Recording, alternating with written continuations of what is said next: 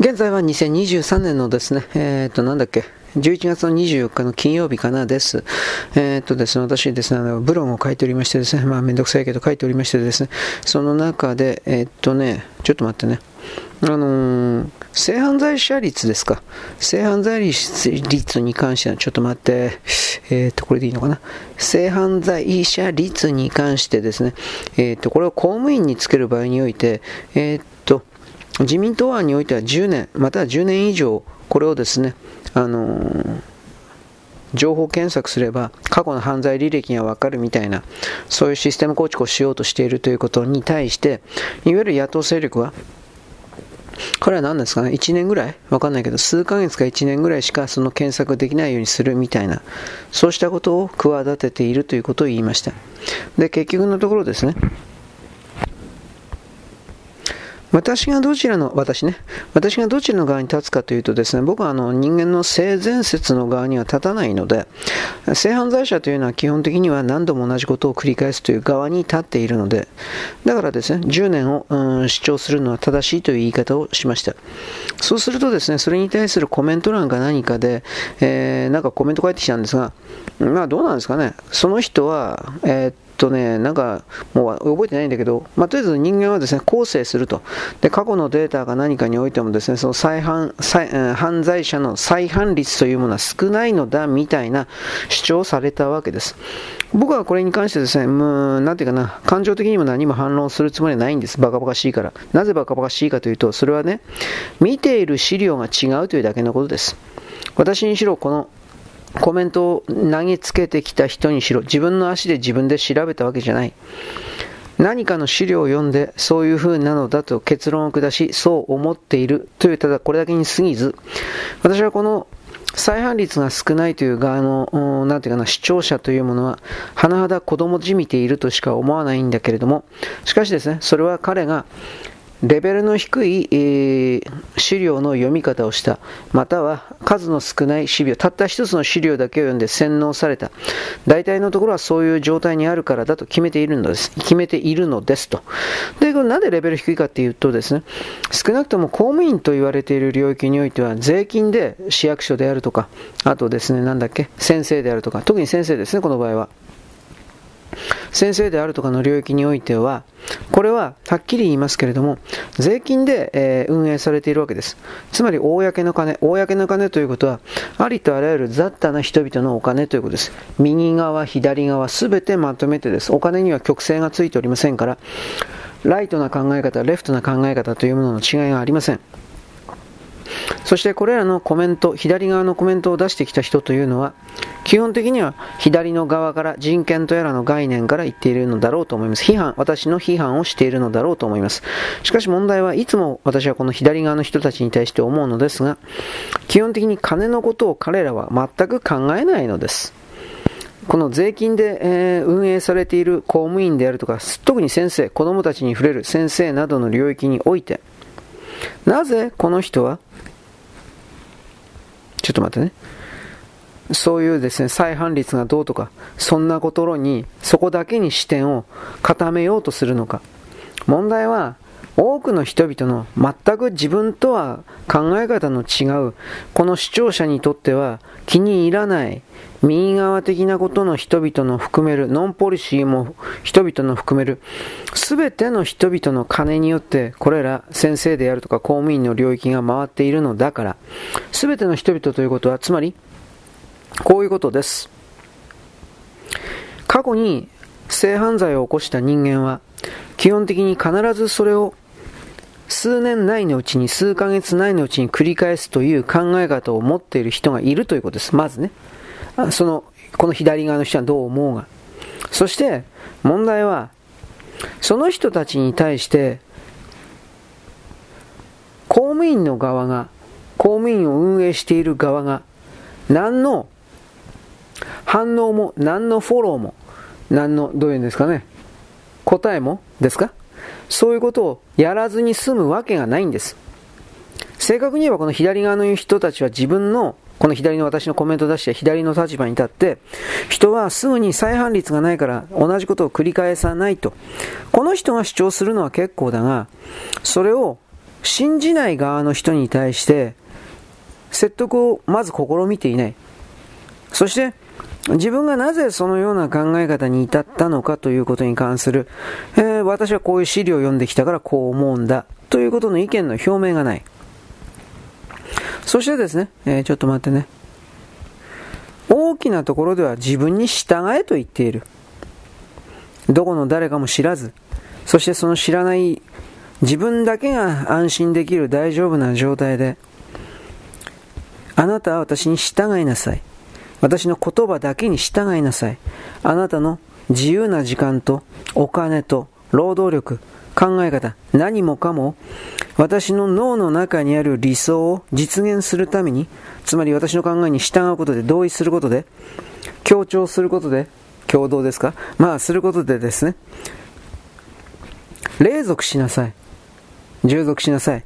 家来になりなさい。古文になりなさい。奴隷になりなさい。というふうなことを言っているということの 理解がゼロです。左の人ってこんなやつばっかりだなと思って。まあ右も多いんだけど、左特にひでえなと思うわ。僕は。だから怒っても仕方がない。従えとだけ、つまりね、誰にも一見反対できないような概念をベースに前に出して、とにもかくにもどうでもいいから俺の言うことを聞け、とやってるような連中というのは、全員こんなもんだ。人間は違うんだ。考え方が違うんだ。そしてその中において自分と違う暴力的な攻撃的なとその人が勝手に考える都合の悪い嫌な気持ち悪い嫌いな人もいるんだ。そういう人たちの労働力を含めた全てが合わさってあなたの嫌いな人もタクシーの運転手をやっていてあなたがタクシーに乗った時にその人の思想までチェックするんですか？そしてその人の思想が左側だった左側でなかったからといってそのタクシーを降りるんですかあなたは。そんなことしないでしょ。人は違うんだ。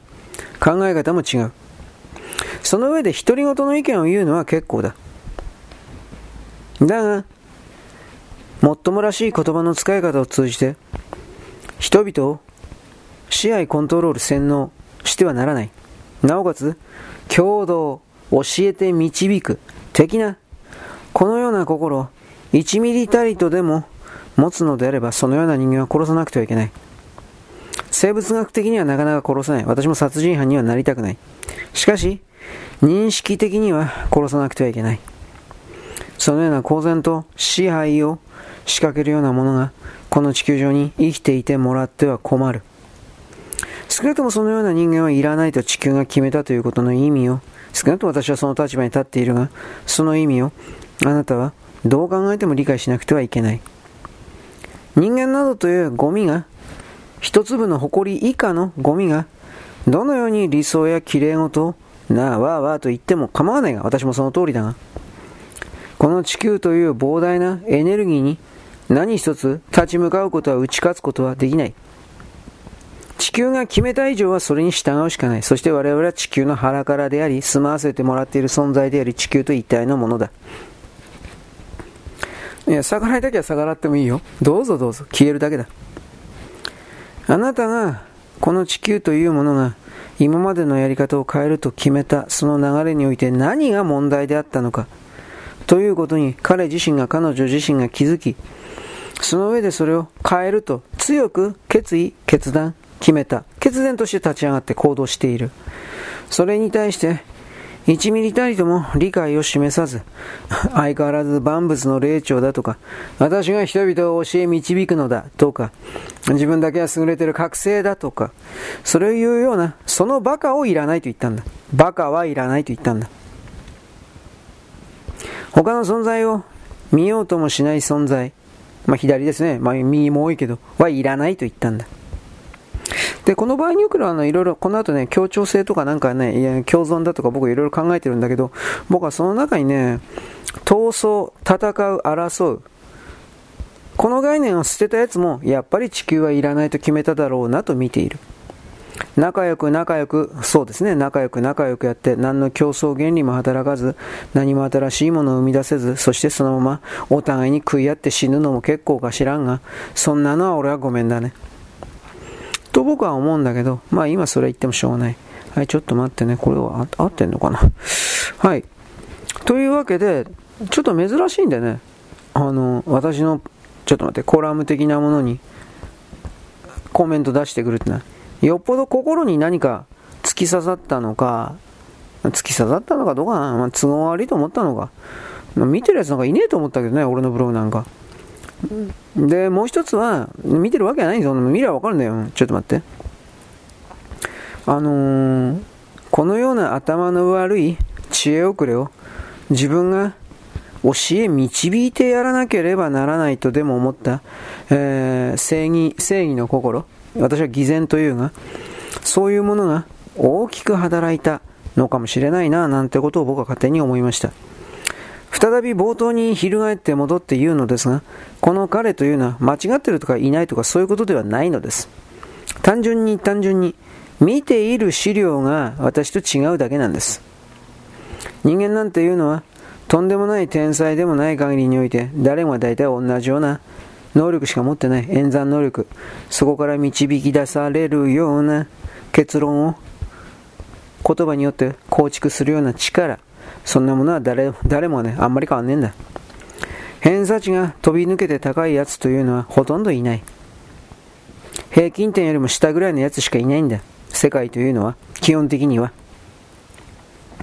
だからその観点で、うん、この人は一体どういう、なんというかな、心持ちで、えー、そんなくだらねえこと言ってきたんだろうか、みたいなことを僕はちょっと考えたわけです。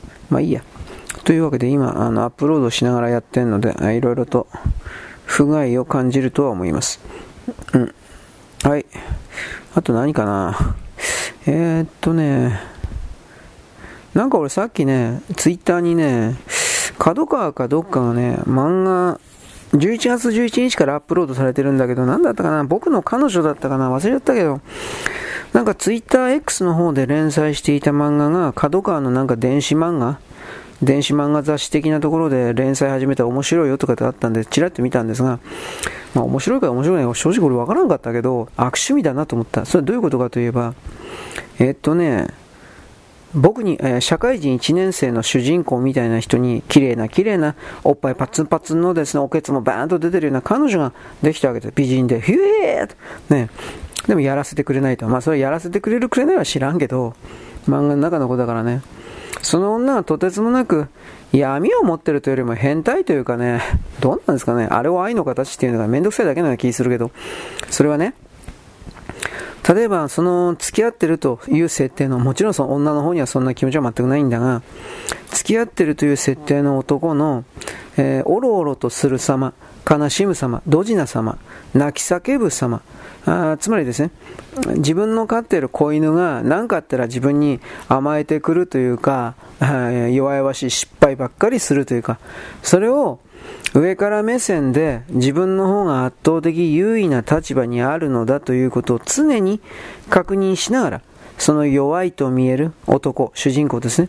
これに対して、良い彼女を演じながら、良い彼女かな。まあまあ演じながら、あのー、あなたと付き合ってあげてやっているのよという、ものすごい傲慢は本当はその中にあるんだけど、それを隠しながら、えー、あなたって、あなたと一緒にいて楽しかったわ、的な。なんかそういう女と、そのドジな主人公。そ無職になっちゃったんでね、バカだからという風な設定で、無能だからという設定で。んで、えー、彼女にですね、ふさわしい男にならなくちゃって、または涙顔になってる。そんな男、興味いるかよ、お前。いい加減にしろよ、お前って俺思ったけど。だだ俺、本当に、そういう意味においては、こういう系統の漫画に対して、どうもやっぱ俺ダメなんだわ。感情移入できないんだわ。だって俺ってそういう風に女いたらやることしか考えないもんだって。チンコ突っ込むことしか考えないもん。本当の話で。俺肉欲しかないからそういう意味において。この女脱がしたらどんなおっぱいしてるかなと、どんな形いいかなとか。ね。本当にそんなことばっか考えてるので、こんな男世の中にいるんかなと思って。俺信じられないんですよ。同じ男として。で、こういうこと言うとあなたは、こんね、ね、なんだっけ、ネット用じゃなくて、えー、ね、お、おまりさん、こじ、いや、俺これ独り言言ってるだけだから、何言ってんのあんた。これ誰に対してあなたに対して、あなたなる存在が勝手に聞いてるか知らないけれども、俺は別に誰のことも言ってないんだから、ほっとけよ、人のことは、そういうのは、性癖は。性癖というか性欲はか。だから、本当に感情移入できないんで、いや、なんでそんな風になんかよくわかんないけど、紳士？ないと？気取んのかなと思って。よくわかんない、本当に。で、こういうことを繋いでですね、えー、ついうっかりですね、女なんかやることしか考えてねえんだよ。みたいなことで、あ、この人、女性差別でとかって言うんだよ。あ、そうですか。言わんけどね。今言ったことの設定になってるけど、実際には言ってないですよ。どうかな。やりまくってて気持ちよくて、それもう我慢できなくてっていう、ね、女とかいっぱいいるけどな。なんでそんな嘘つくのかなと思って。うん、まあだから、うん女の方がよっぽどその性欲がひどいっていうか、ね、男を絞り取るためだけに生きてるような存在なのに、なんでその部分を正直に認めないのかなと思って。よ、またこの女の差別が、うるせえ。それはお前が不干渉なだけで、あ、またこんなこと言うからね。不干渉な女に限ってやっぱりそういう男とかそういうのを、まあ、否定する人多いですね。はい、まあその辺こでいいや。一時停止のこともあるけど、キリがないから。なんかよくわかんないけど。今、オールドヒスって言葉あんの？知らないけど。そういう人世の中にね、あの、なんか、敵視してくるからいいです。はい。なんかもうちょっとあの、軽い、軽い心ですか？軽い心というものを持った、持った方がいいというか、持った方、持つべきというか、なんかいろいろあるんじゃないかなと思うけど、自分で自分自身にですね、重りをいっぱいつけてるような気がします。はい。えー、っとですね、台湾の総統統一候補うんぬんかんぬん、これ3日4日前に私言ってました。で、これでですね、あの、野党統一候補がなったら、あ正直民進党危ないというふうに、そしてそうなったら、この国民党を中心とした統一候補になるとどうなるかといえば、中国が即座に台湾を併合するためのいろいろをですね、簡単に仕掛けてきますよということを言いました。で、じゃあどうなっていくのかって、どうなったのかということなんですが、ちょっと待ってね。昨日ぐらいに、えー、っとね、えー、っと、結果が出たというか、これは、ある意味ですね、オープン AI の一番偉い人のサム・アルトマンが一貫クビになってですね、吸ったもんだしてですね、社員の9割が90%辞めるとか言い出して慌て出してですね、5日後に元に戻ったってあったでしょ、ドタバタが。これと同じような感じになりました。何が起きたのか。あのー、まず台湾の国民党はですね、元総統の馬英九がですね、間を仲介いたしまして、ちょっと待って、仲介いたしまして、民衆党、民衆党というのは第3の政党です。民衆党とですね、候補を一本化すれば、あのー、民進党に、今の与党に勝てるというふうに、えー、計算しました。だから、それを画策したわけですね。で、統一候補で行こうと、一旦は合意に達したんですが、一旦は。で、でもどっちが総統になってどっちが副総統になるのかということで、揉めました。揉めに揉めてました。はっきり言って。まあ、突っ張り合ってたということですね。特にあの、カーブン鉄はですね、あの、まあ、民衆党の方ですよ。民衆党のカーブン鉄はですね、国民党と一緒にやるくらいだったら民進党に入れると、有権者たちの声がものすごく大きくて、で、まあ、不満の声がどんどんと、これは内部の議員たちからも高まって、そしてもう国民党なんかとできないという方向に舵を切らざるを得なかった。台湾で7つのですね、世論調査があって、2位が国民党で3位が民衆党という風になってますが、これ多分嘘です。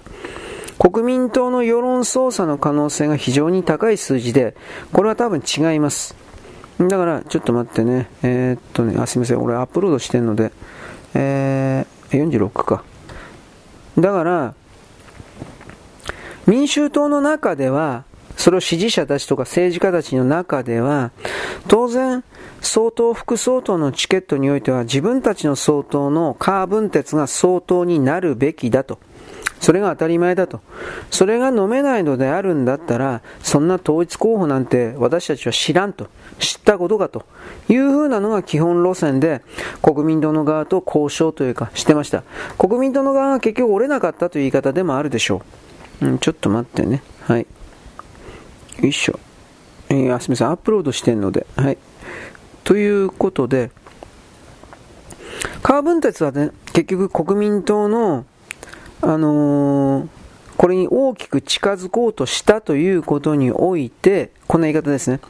民衆党の政治家及び支持者から、結局お前は中国共産党の代理人だったのか、スパイだったのかと、台湾の国内で批判されるようになって、で、結局、それじゃあもう何やってもダメだなということで、じゃあ単独で戦うという、元の方針に戻った。つまり、選挙は三つどもえに戻ったという言い方になります。まあ、ちょっと前の状態ですね。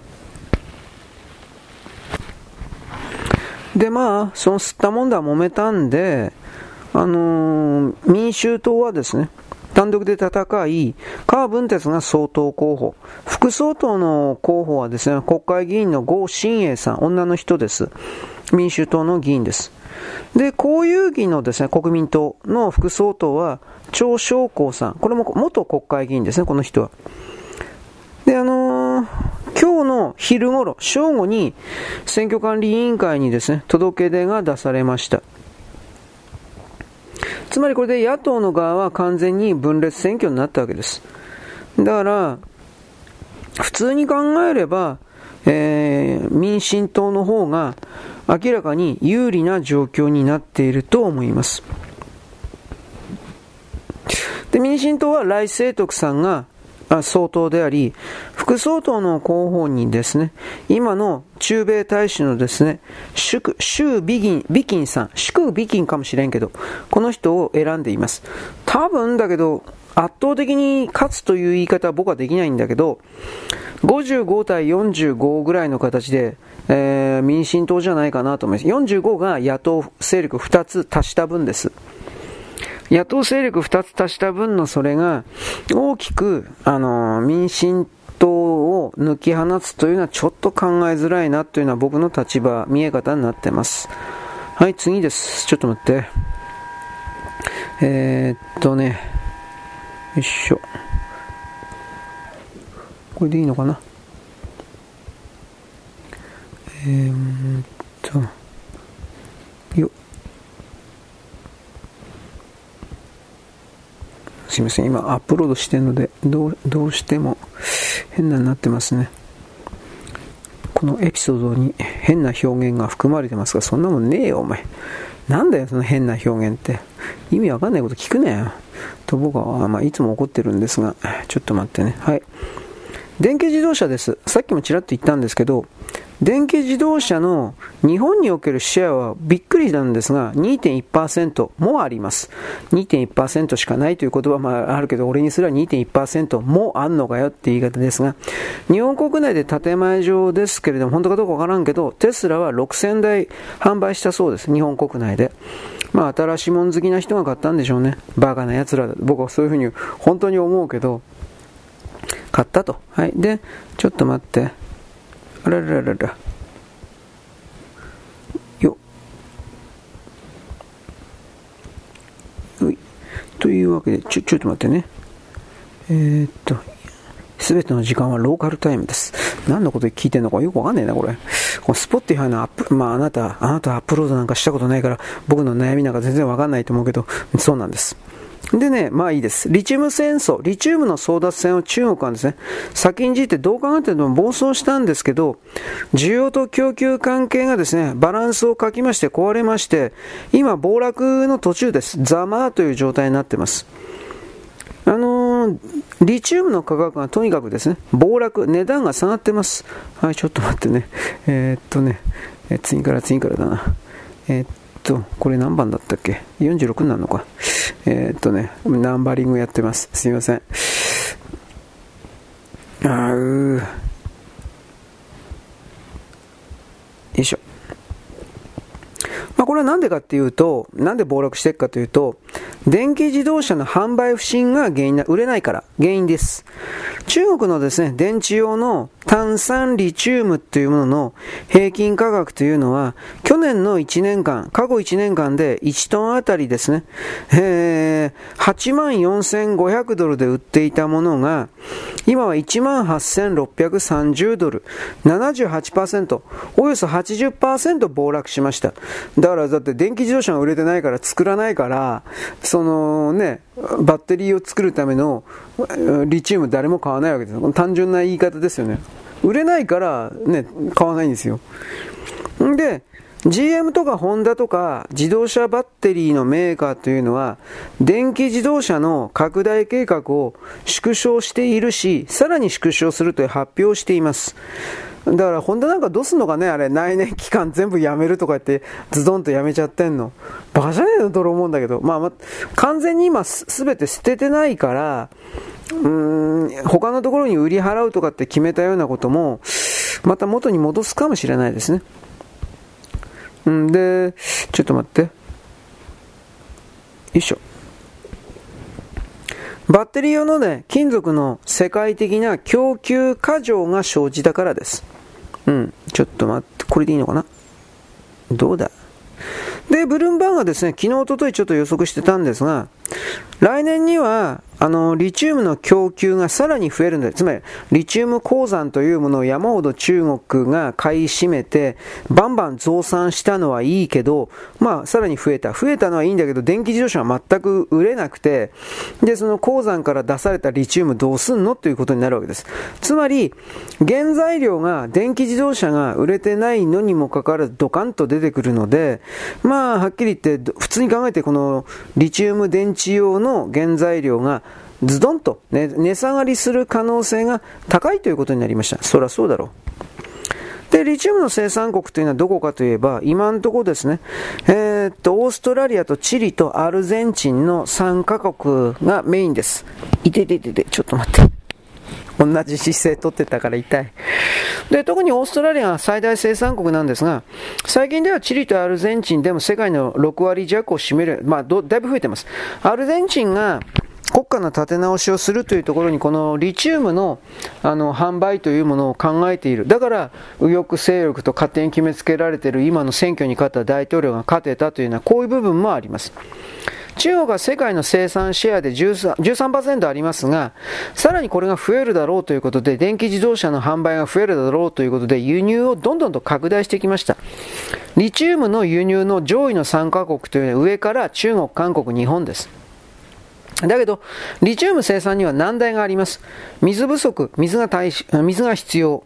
で、なおかつ綺麗な水が必要、水質。そしてこれをやればやるほど土壌汚染、地面が汚れます。さらにね、製造している時に山ほど二酸化炭素が出ます。つまりこれらを同時にですね、並行させる必要あるんですが、中国、韓国はこれを全くやっていません。ただ作るだけで環境にあらゆるですね、毒物、毒素は垂れ流しです。中国、韓国は全部これです。でもまあこういう状況なんだけど暴走気味の投資を中国が続けておりましてジンバブエとかカナダなんかでも次々とリチウム鉱山を買収してきましたで、中国の資源集団というのはジンバブエの鉱山を買い占める動きを見せたんですが、この会社そのものも去年の7月に国営で設立されたばかりの鉱山企業です。確か、鉱山、国営だったと思う。これガンフォンリチウム集団と言います。これはあのアフリカのマリの国、国ですよ。マリの鉱山を買収しました。他にあの資金鉱集団、資金工業集団、これ昔からだったかもしれない。これはコンゴに銅の鉱山、セルビアに銅と金の鉱山。で、えー、国内にですね、巨竜銅鉱山というのがありまして、3カ所の銅の鉱山の生産が主で、あとはですね、チベット玉竜銅鉱山とガイアナの金鉱山というものを買収しています。買い占めるのはいいけど、売れればいいけど、売れんかったらこれ全部負債になるんだけどね。赤字、マイナスに。中国の蓄電池の最大企業というのは CATL という会社があります。寧徳時代新能原価銀という。これはですね、カナダのミレニアルリチウムという会社を400億円で買収しました。このミレニアムリチウムという会社がアルゼンチンに2つのリチウム鉱山を保有しているからですと。次から次からリチウムの鉱山を買収したのはいいんだけど、繰り返すけれど、日本における電気自動車のシェアは2.1%です。アメリカも 1. 何いったでしょう全然売れてないんですよ、本当に。で、テスラは一応6000台販売したんですが、日本国内で、バッテリーの交換が90万から230万かかるんで、売れ行きが芳しくありません。当たり前ですね、そんなもんは。で、テスラは全世界で130万台を売っているけれど、まあ日本でこれからドカンと売れるというかというと、普通に考えれば日本人は頭いいというか賢いというか、じゃないかなと普通に思います。はい。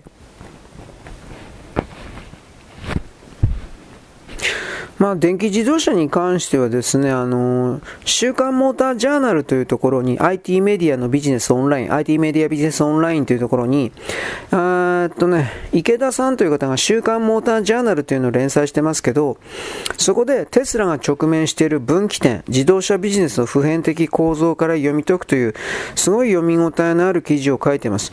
まあ、ぶっちゃければですね、あのー、電気自動車に未来ねえよということです。まあまあまあ、はっきりそういうことです。大型投資やりすぎたんで、テスラは。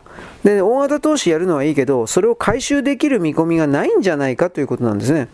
これは日本は実は同じようなことをやってるんですよ。本当のことを言えば。それは何かといえば、1990年代の、まあバブルの時、1980年代、80年から1993年ぐらいまで10年間、13年間、このバブルの時に、日本の自動車会社というのは日産、特に日産とマツダなんですが、あの、大型投資をやりすぎてですね、で、拡大戦略、世界に自分のところの車を売っていくんだということを含めるいろいろやりすぎてですね、拡大戦略やったのはいいんだけど、あの、バブルが弾けたというのも当然あるんですが、あのね、誰にも必要とされない車を山ほど作ったんですよ。で、なおかつ、車種、車の車種を徹底的に増やしすぎてね、うん、工場もたくさん作ったからいろんなバリエーションの車を作らなくちゃいけない。なおかつ、なんだろうね、皆さんお金持ってるからみたいな、うん、いろんな読み違いがあったんだけど、とにかく拡大投資しすぎて、で、あの、実は、倒産寸前だったんですよ。95、6年かな。だから、倒産寸前だったから、まあ、ほら、結局日産っていうのは、あの、ゴーンというイカレ、イカ様、インチキ野郎入れちゃったでしょマツダは何だったかな？マツダフォード入れたんだったっけ？覚えてないけど。だからそういう形で、傲慢になり周りが見えなくなると、ね、周りがみんなおだてるんだけどね、周りはその自分、自分は会社員としてそこに所属して、月々の高い給料さえもらえばそれでいいから、会社がどうなったら大きな意味ではどうでもいいんだけど、だから、まあ、どれだけでもおだてるんだけどさ、テスラも、イーロン・マスクという人もそういう危険な領域に差し掛かってんじゃないの？ということなんですね、ぶっちゃければ。ちょっと待ってね。で、これはあの、織田信長が、えー、いきなり織田信長なんですが、自分の野望の頂点のと、まあ、その頂点で、結局、織田家の家臣というものを全部無視して、自分の周りを全て子供たちで固めようとして、えー、で、今までの古い家臣、秀吉だとかいろいろ含めて、古い家臣を首にしようとしていた。で、古い家臣をリストラして殺すために、朝鮮征伐というものをですね、で、朝鮮征伐プラプラス民ですよね、中国。民に攻め入るんだというふうな、まあこれに関しては民の方から、あの、日本に攻め入る計画があったからということもバレてるけど、織田信長がそれをされる前に、正確には民のその背後のスペインだとか、ヨーロッパの連中が民をそそのかして、日本に攻めてくるんだという、で、その先兵が朝鮮人、朝鮮なんだということの、世界に、あの当時における世界基準における国際社会、国際政治というものを日本で分かっていたのは、えー、信長だけなんでどう見たって。で、先に先んじて朝鮮とか民を武力によって潰そうと思っていたんだけど、その時に秀吉だとか家康だとかの古い家臣を、突っ込ませて、要は殺して処分する。リストラ。どうせ死ぬでしょ。そんなんやれば。仮に死ななかったとしても、その彼らの部下たちはいっぱい死ぬでしょう。兵隊の力がなくなっていくでしょう。そうすると国内に、えー、居座っていた織田家だけが力を残すことになるでしょう。そういう計画だったんだけど、そしたらそれは、えー、まあ、自分たちがね、徹底的に殺されるということはわかるわけで、信長、秀吉にしろ、家康にしろ、光秀にしろ、そういう人たちは、こいつを、つまり信長を殺しておかなければ、自分たちが殺されてしまうという、そこまで追い詰められちゃって、まあ結局ですね、明智光秀の謀反が起きた。もちろん明智光秀は、えー、まあ武士的な、昔ながらの古風な武士的な考え方を保有していた人だから、室町幕府の最高的な、うん、あの、織田信長がやっていた、あの、明らかに新しい、革新的すぎる過激な、まあ、光秀からすれば過激なになるでしょう。そういうことにはもうついていけないということで、この男だけは殺さないといけないというふうに決めたという、そういう複雑な気持ちもいろいろ混じって、そしてですね、あの、本能寺が、えー、なんていうかな、起こされたということなんですが、まあ、あの、本能寺に関してはまたいつか言うけど、これを、当時のグローバリスト勢力というか、えー、それらの勢力によって、えー、日本の王を殺す計画があったと。それで見なすというのはちょっと問題あるかなと思います。はい、一時停止。まあいいや。全然関係ない話なんですが、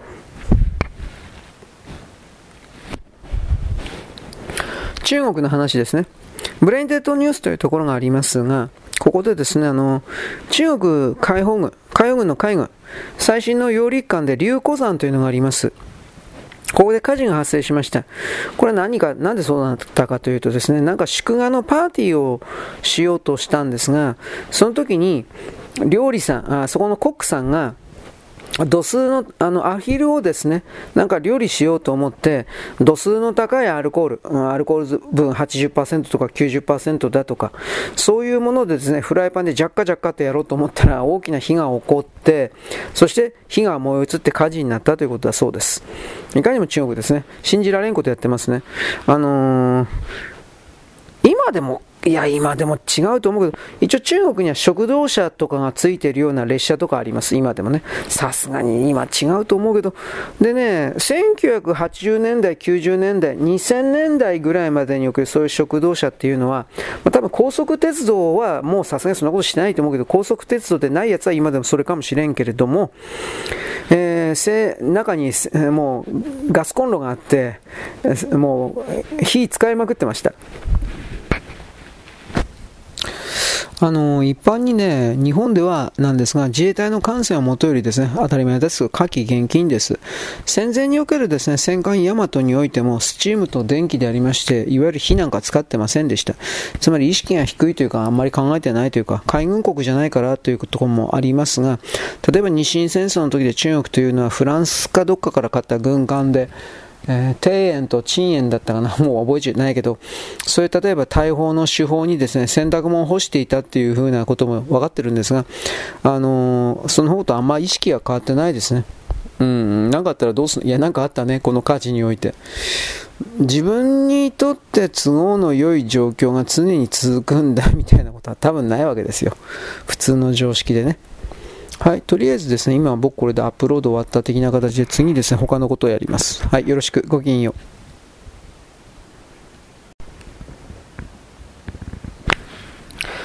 現在は2023年の11月のですね、なんだっけ、20、24の金曜日です。私は今ですね、うん、なんだっけ、えー、ツイッターに送るですね、ブログなんだけどあんなもんは、に送るですね、ネタを今探しております。ちょっと待って、ツイッターで書いちゃったよ。関係ねえよ、お前。えー、っと、え、っとね、今回はですね、冬をテーマにしたいかなと思っております。まあ、日々だんだん本当にですね、あの寒寒くなってるんですか？あ、サブ。あで、今何を検索したかというと、シクラメンの香りなんですけど、どう？あの、これね、実はあの、荒井、小倉圭か。小倉圭さんのですね、あの曲であってね、本当は、ちょっと待って。えー、っ彼の持ち歌なんですけど、これはですね、結局、布施明さんに今提供してですね、それでもちろんこれ、まものすごくヒットしたわけです。はっきり言えば。で、そこから見たときにですね、えー、ちょっと待ってね、これは出てこないな、昔の曲だからな、まあ、どっちも、両方ともやっときゃよかったかなと思うんですけど、えー、まあでもこうやっぱし、うん、不正さんの方いいかなと。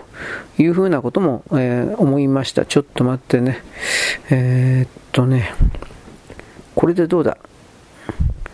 えー、出るかな？これ本当に出るかな？えー、まあいいです。で、今検索したのはですね、えっとね、昔、ムー一族っていう、あの、テレビドラマあったんです。僕はようわからんけど、久世俊彦か何かがやっていたんだったかな。なんかそういうのを、ちらりと文章で読んだんですが、で、その、そこがですね、当時、まあ、ヒットしたと。で、それで、えー、結局ですね、郷ひろみさんとキキキリンと、あと他、なんかいろいろ当時の芸能人の方々が、なんだかんだ言ってあの、有名になったという言い方なのかな。なんかその中でね、結構挿入歌が採用されて、それがヒットしたんだって。で、僕昨日2日前か3日前にですね、あの、昭和枯れすすきか。これをですね、あの、採用したときに、実は、あのこれがムー一族の中に、あの、使われていたんだって、僕初めて知った。あ、そうなんだ。まあ、結局、なんだろう、オペラ的なもの？わかんないけど、そういう感じでいろいろ当時の若手、若手の歌手、または芸人みたいな人たちにいろいろとなんか提供していたという言い方になるんですかね。なんとも言えないですけどね。はい。で、今いろいろまた探しております。うーんとね。まあ、あの、新規臭い、新規臭い曲はダメだろうしな。あんまりその、あんあんまりにも古いとね、今度はね、誰もわかんないしね、この辺がすげえ弱ったなっていう感じではあるんですけど、昔の昭和の20年、30年、40年の曲を、その、そこ、それだけで、あの、拒否するっていうのは、僕はあんま良くないことだと思うんですけどね、正直言うけど。あの、なぜならば、ちょっと待って。なぜならばそこに日本人の当時の何を思っていたのか的なことが、まああるからです。本当のことを言えば。えー、ちょっと待って。えー、っとね、あれ？間違えちゃった。ここ、こうかな？はい。えー、っとね、あとは冬なので、同様、消化もですね、ちょっと入れとこうかなという気がします。ちょっと待ってください。えっと、えー、タブレットかスマホっていうのはちょっと、検索やりづらい。字を打ちにくい。なんかあの、えっとね、なんだっけ。はい、そんなわけでですね、なんか一時停止ばっか使ってますけれども、冬関係でですね、やってます。えー、今ちょっとやったのは船歌ですね。船歌は冬の漁なんですけれども、あとはですね、えー、っと、牧原さん、冬のなんとかかんとかって曲なかったですか？これもう覚えてないんだけど、すいません。なんか、冬がやってくるようだったら、なんかそんな曲、牧原さん、牧原さん、なんか麻薬か大麻かなんかで捕まったんだったっけ？その疑いだった。1回目捕まって2回目はその疑いでもう1回捕まったの？捕まりかけたの？わからんけど、なんかそんな、うん、僕は詳しくは知らないんですけど、でも、そういうの全然別にして、歌うめえ人だから、基本的には、なんていうかな、戻ってほしいというか、あはは、表舞台に立ちゃいいのになと思うけどね、この人楽曲とかも作ってて、確か SMAP とかにも曲何曲か提供しなかったかなと僕は思うんですが、芸能関係本当に僕全然ダメなんで何とも言えないですけどね。はい。あとは雪なので、まあ、粉焼ですね。なんか2チャンネラーとかに大好き、あの人気の粉焼き。あの、叫ぶところがいいんでしょうね。ほら、あれなんか、なんか、ひ、ひ、悲痛な、悲壮な叫びに見えるので、この曲はちょっとどうなのかなというのはあるんだけど、うーん、まあどうかな、とは、この曲はちょっと新しすぎてどうかなと思ったんだけど、ちょっと待って、これあるかな？ちょっと待ってね。あまり新しいのないんですよね。当たり前だけど、YouTube には。えー、っとね、まあ、ありは使うけど、どうかな。あった、あったけど、これ使おうかな。どうしようかな。あ、これ何の曲かでバックナンバーです。あ水平線というグループ、ん？逆か。えー、っとね、水平線という曲で、グループがバックナンバーです。確かそうだったと思うけど、まあいろいろ、叩かれたりもしてるそうなんだけど、俺わかんないや。これ新しすぎてわからん。令和の2年か3年ぐらいのあのグループという言い方をします。うん、だから、なんかの、高校野球かなんかの大会で使われる予定だったんじゃなかったかな。うん。まあよく知らないんですよ。まあ野球そのものも正直興味ないからっていうのはあるんだけど。はい、というわけで、えー、っとですね。あんまりたくさん、あの、ちょっと待って、採用してっていうか、そう調べてもね、全部やったら時間なくなっちゃうんでね。はい、というわけで、なんとなく、えー、終わってみましたあ。曲調べるやつに関しては。これもうちょっと後でですね、えー、っと、ツイッターにアップロードて、アップロードじゃないけど、的なことをするときにですね、いろいろやろうと思います。はい、よろしく。ごきげんよう。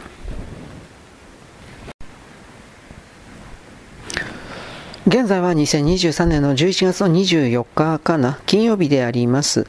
えー、っとですね、中国において、えーと、謎の肺炎が流行ってる。これ昨日ちらりと言いましたが、よく分かってないみたいです。原因が。で、子供たちがですね、高熱、40度近い高熱を出してバタ、死んではいないけど、バタバタと入院している的な感じです。軽い症状の子供たちはそうでもないけど、いや、大人もかかってるんだけど、なぜかしらけど、子供がですね、どちらかといえば多いということだそうです。んで、えー、っとですね、これに関しては、中国の中で2年、3年、2年前かな。普通の人々の中で囁かれ始めていた、いわゆる謎の病気、まあ放射能線なんですけど、ぶっちゃければね、あの向こうは、放射能のウラン鉱山ですら本来、あのね、普通に密閉掘りしないといけないんだけど、露天掘りやってるので、ウランの粉塵がそこいら中にですね、細かい埃、塵が飛び回っていて、雨が降るとですね、その地域にその埃、放射能の埃がデーとかで全部落ちてきて、その雨にかかった中国人たちが次から次から謎の、えー、まあ、病気にかかって死んでいる。鉱山のトラックの運転手たちが雨降ったその前後において死ぬ。呼吸不全、大体心臓麻痺なんですが、そういうことが、いや、まあ、囁かれて隠せなくなって、で、中国の中でもなんか内部、ひそひそと言われてるけど、中でもだいぶ潰されてるみたいだけどね、この辺はようわからんけれども。はい。ということで、えー、それらが北京、北京、上海を中心としたこの謎の病気という言い方になりますけど、これがはははや流行ってる。まあ、結局のところですね、あの、多分これ武漢肺炎かもの新しいやつかもしれないし分からんのだけどね正直言うけれど。武漢肺炎の時も結局のところですねあのなんだっけ。最初は2019年の9月ぐらいかな。9月から8月ぐらいかな。最初は不思議なインフルエンザが流行ってるって中国であのー、なんていうかな、記事になってたんです。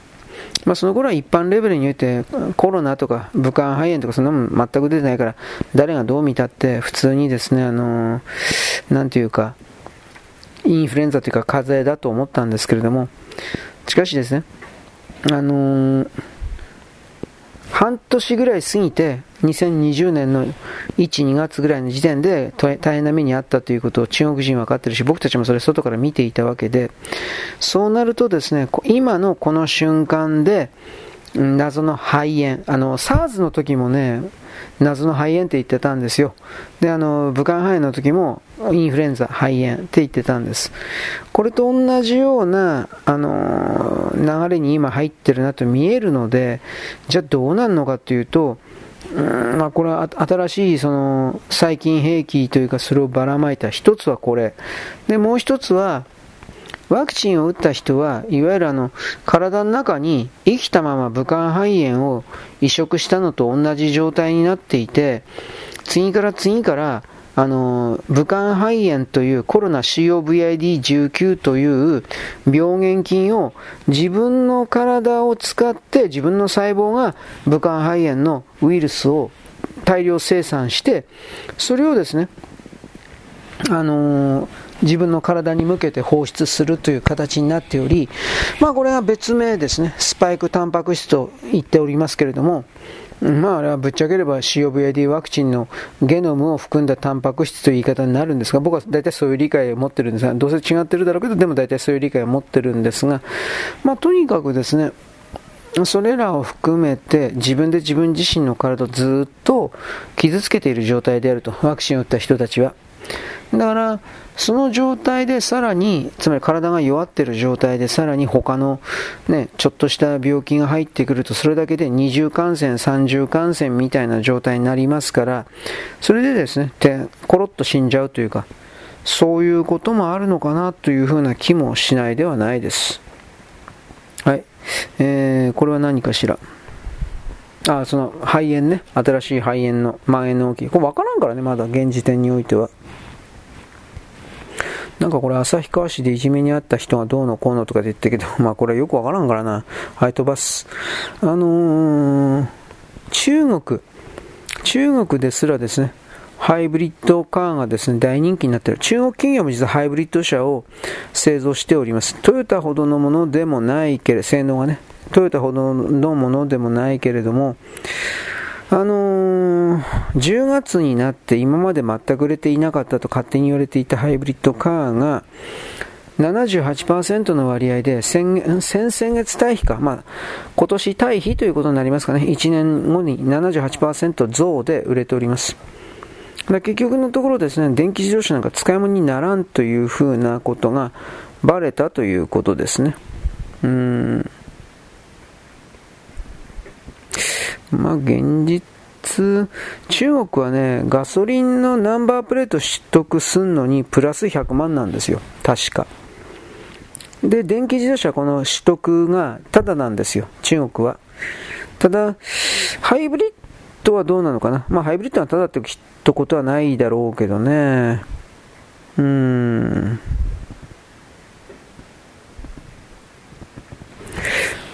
まあ、大体その、バッテリーカーはね、基本的に中国の都市部では乗れないんですよ。確か。規制で。ガソリン車が走れないんですよ。バッテリーカーしか走れないんですよ。で、バッテリーカーは、ナンバープレートは中国では緑色になってるんです。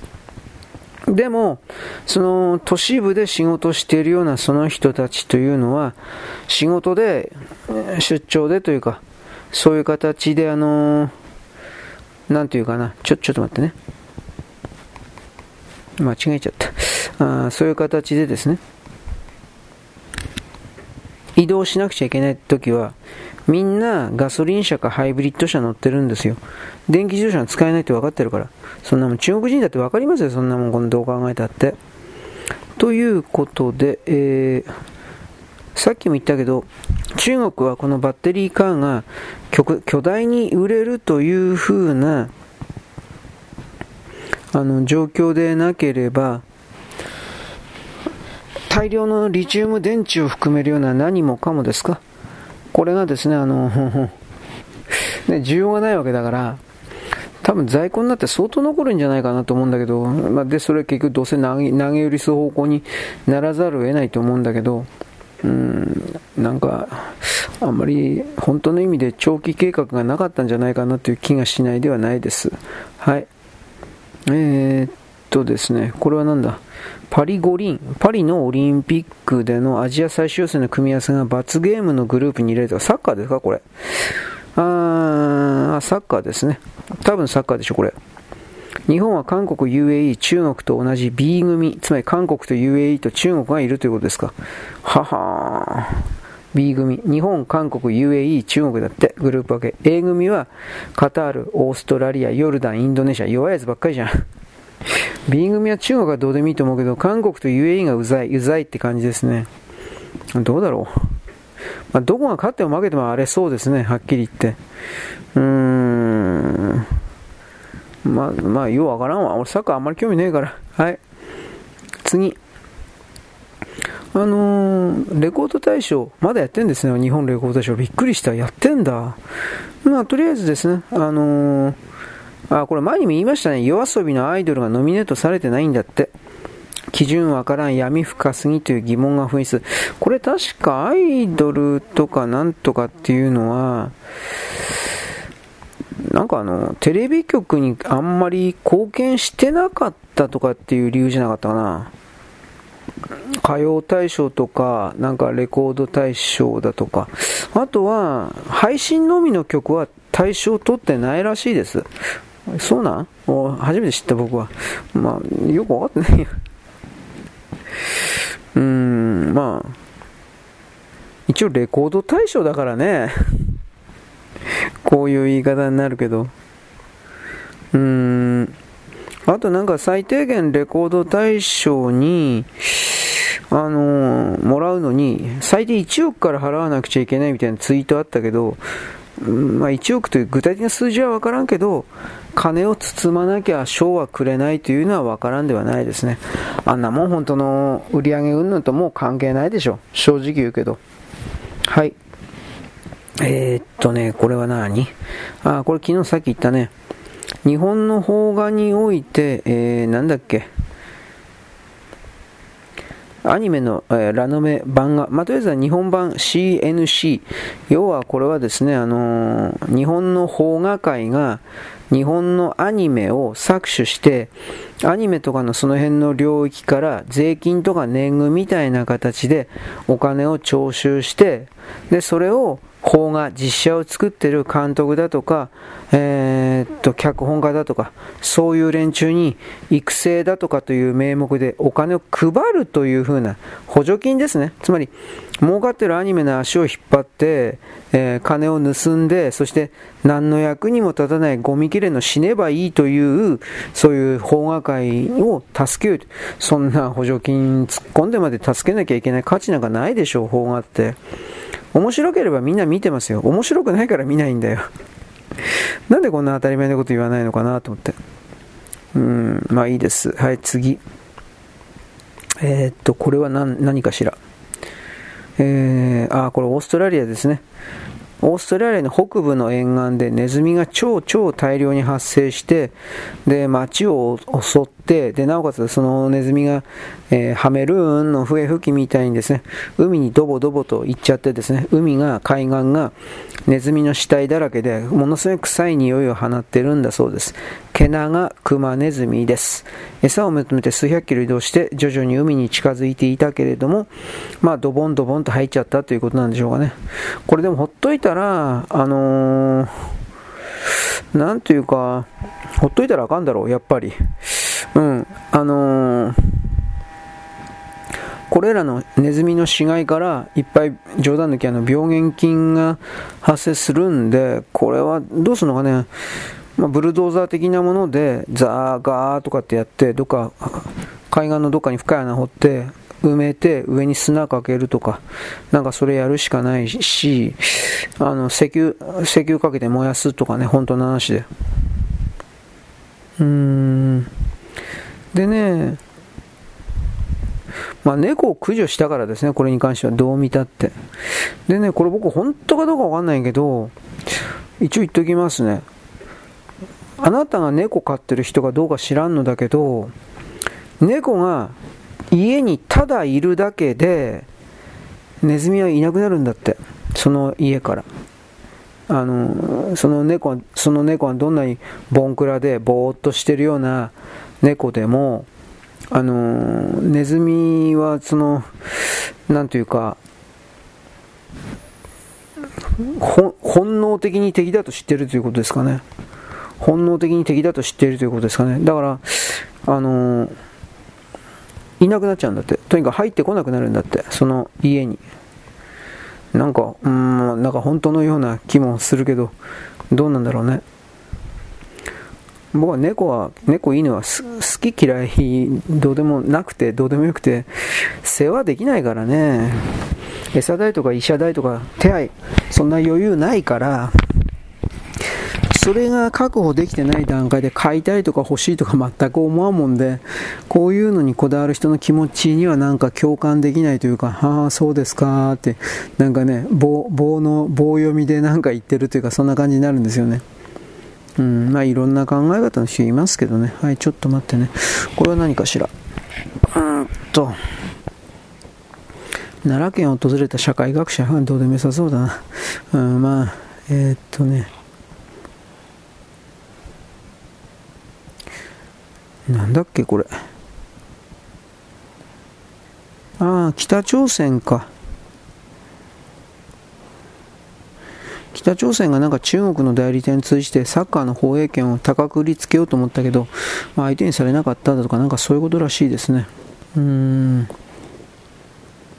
これ何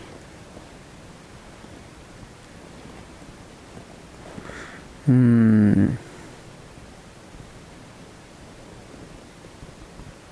これどういうことなんだろうこれ。なんかね立憲民主党の塩村議員っていう人が塩村文香って女か？わかんないけど。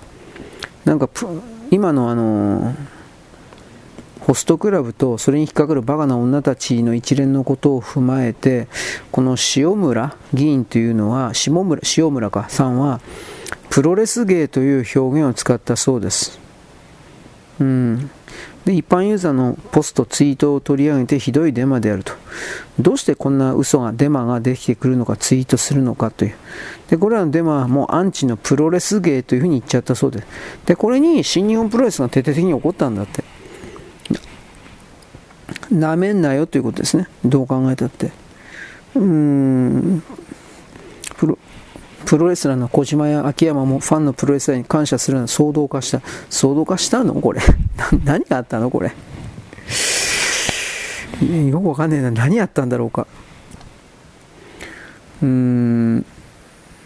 よっぽどひどいこと言ったのかね。はい。まあいいです。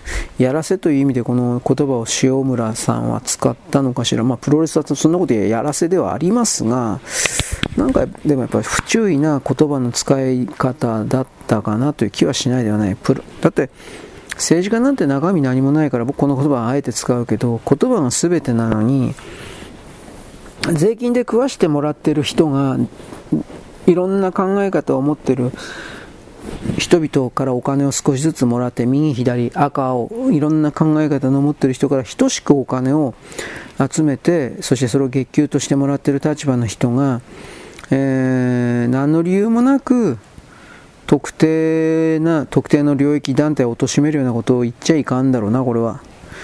うん。どう考えたっておかしいような気すんな。はい。えー、っとですねこれは何？これはすごいね。仙台市長習近平新書、えー、何？国家主席親友近平閣下ジャイアントパンダ所有に関する本誌の希望をお伝えさせていただくことを光栄に。何？仙台がこれパンダくれって言ったの？知らないけど。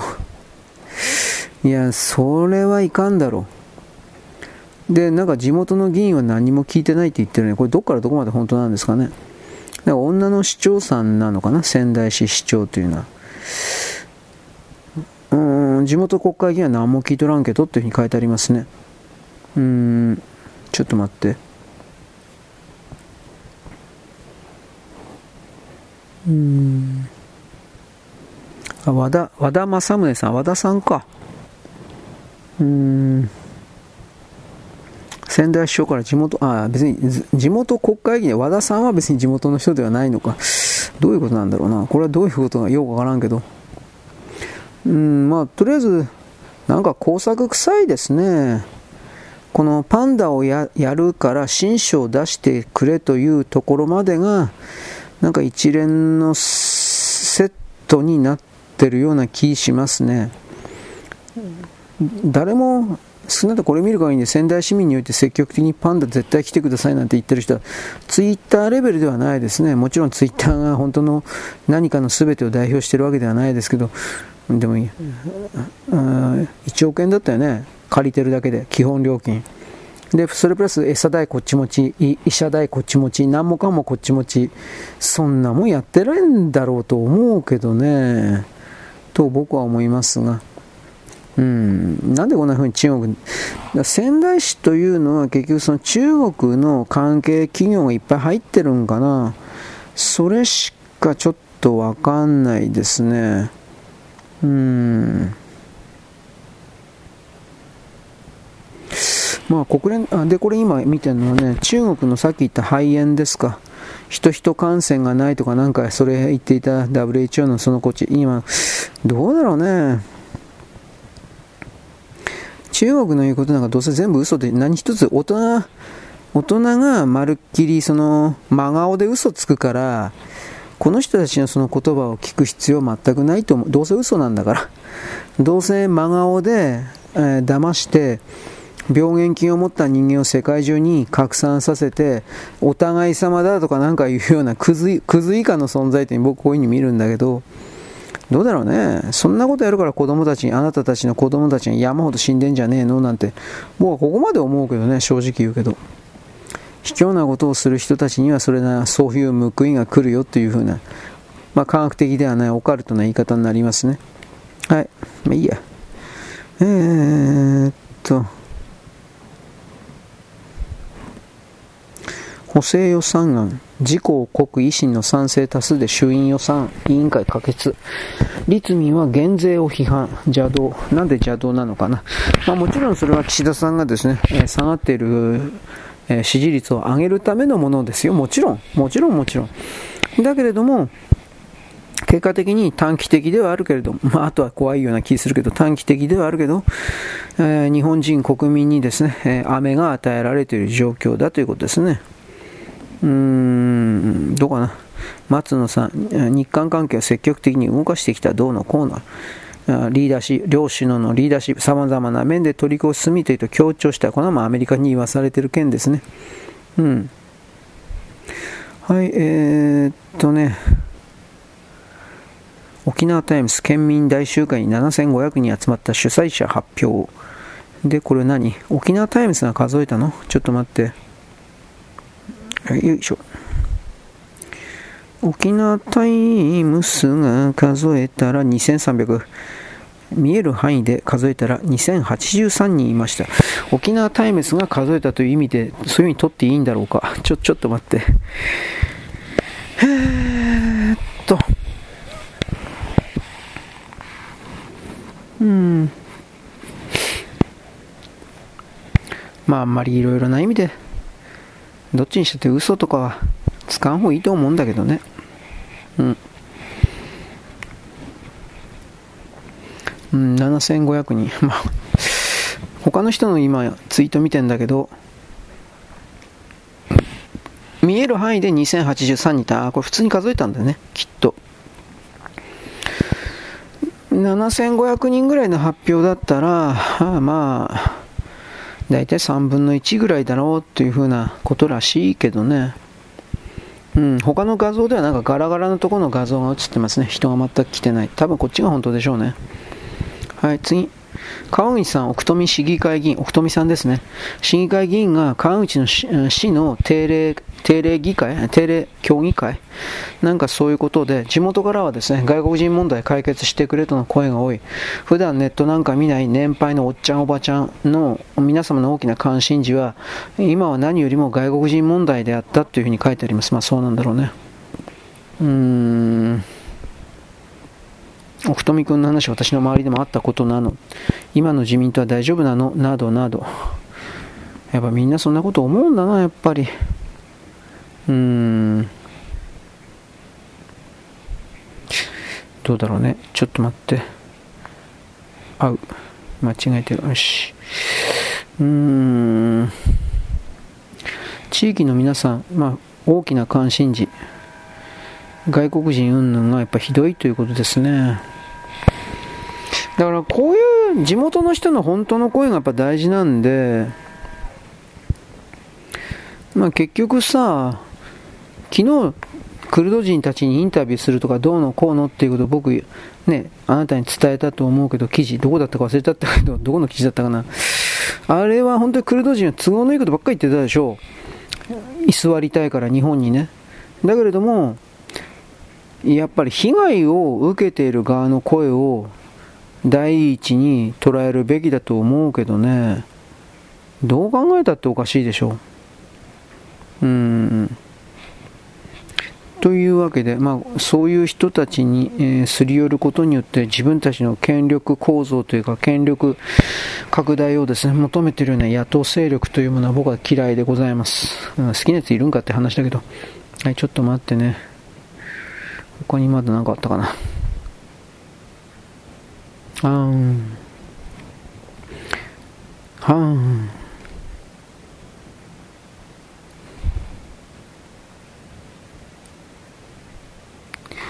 えー、男のホモ、ホモの売春婦。夜の街に立つ外国人の男が急増しているそうです。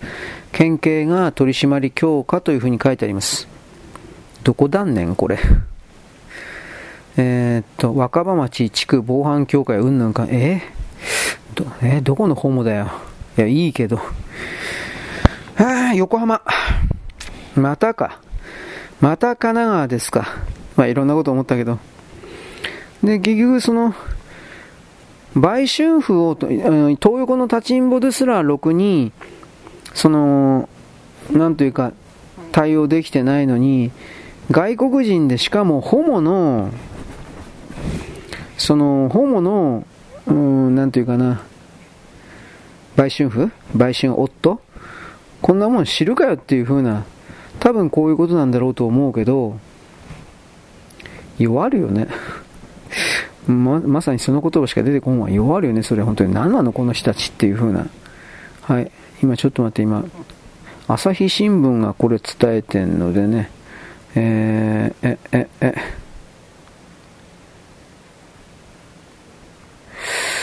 うーん。ちょっと待って。外国人男性、今朝日新聞のサイトに行っております。朝日新聞デジタルですね。有料記事でした。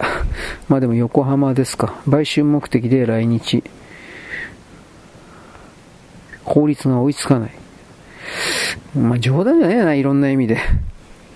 こんなもん何でもかんでも差別とか言うなよ。うん、と思いました。うーん。やっぱりあれですかね、円安だから、入ってくんですかね。うーん、こんばんは、遊びはいいと男性と共に消える人も少なくない。いやーん。あ、多くはタイ人男性かって書いてありますね。これは。うーん。まあ、差別動向以前に、こいつら、あのー、病気持ってるだろう、普通に。あとは売春防止法の適用外になってると書いてありますね。その辺は多分追いついてないのかもしれないですね。うーん。僕あの、昨日おはぎでね、中国の人民解放軍で徹底的にホモが増えてるっていうのを、まあ、読んでね、それは何で読んだかというと、ホモ雑誌がそういうのを大特集しててね、定期的にやってるんですよ。今私たちのパラダイスは中国よとかで気持ち悪いから喋んないわよと思ったけど、中国だそうです。ね。で中中国の街のどこが発展場で、つまりホモ同士のホモセックスがやりやすいわよ、うん、なんか、いい男が立ってるわよ、みたいな案内がしてあるわけですが、いや、まあ、なんていうか、まあ、お前らエイズになってみんな死んでください。僕の思ったのはそれだけです。ああ、どうですか？差別ですか？知らねえよ、女も。といろいろ思いました。はい。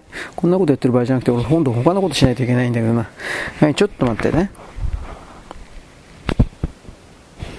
はい、えー、っとですね、これ NHK が伝えてた報道なんですけど、蕨市、埼玉県蕨市、東京新聞もですね、えー、伝えてたそうですが、ようわからんけど、で、クルド人たちが蕨市でなんかお祭りというかイベントをやったそうです。で、その時に、なんか踊り、歌に合わせて、現地の歌に合わせて踊りをするみたいな、なんかそういうコーナーというか、盆踊り的な感じでそれがあったそうですが、その曲に関して、クルド人ではないトルコ人が激怒しております。それは何かといえば、あのーえっ、とね、まず使われている曲がトラニアンという名前の曲だそうです。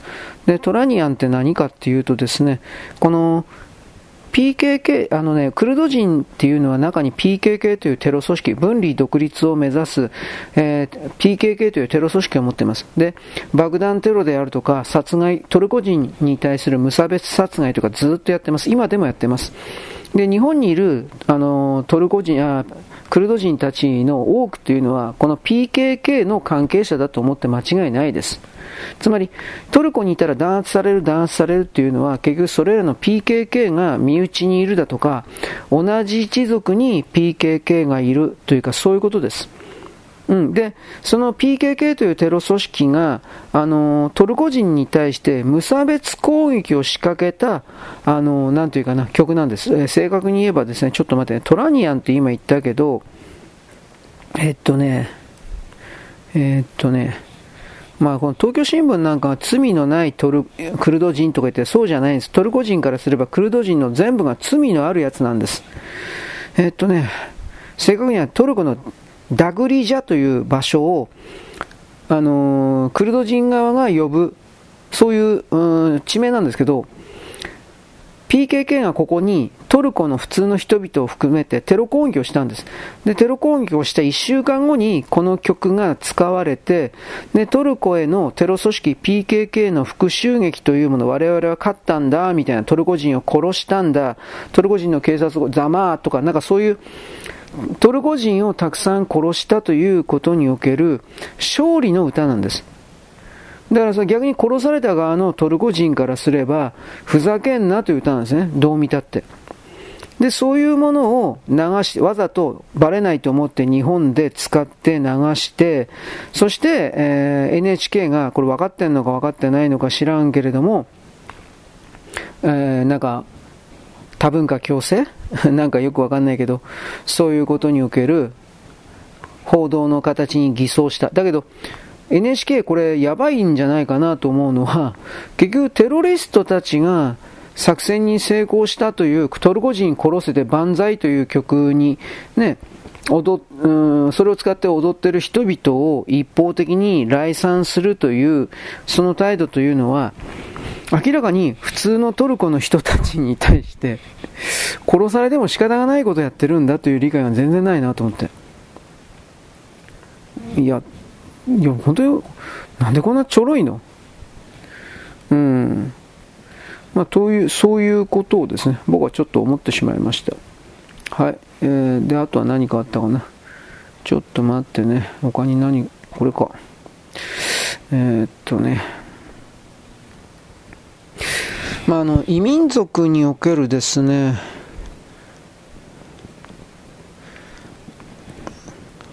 そういういざいざこざに、少なくとも一方の側に一方的に肩入れするということは、どう考えたってやめるべきですね。危険すぎる。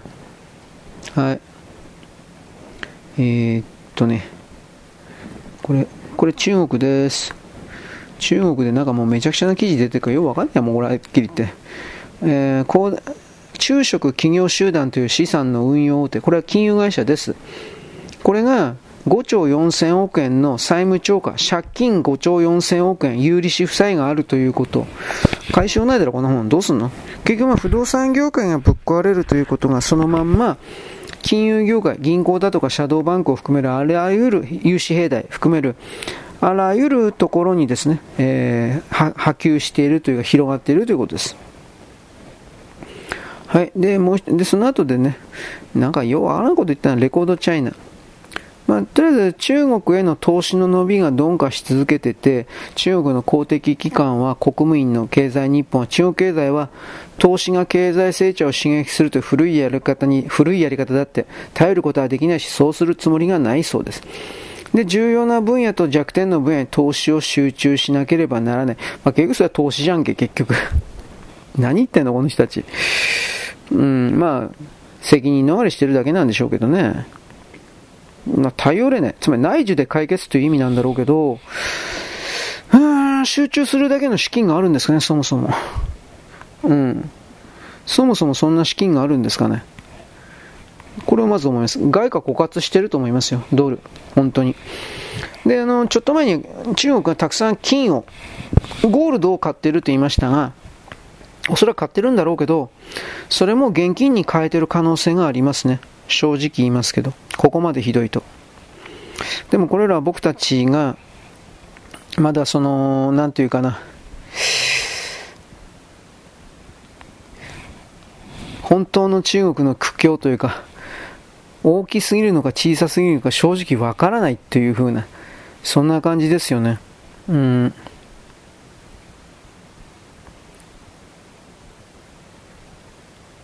はい。では、北朝鮮のことです。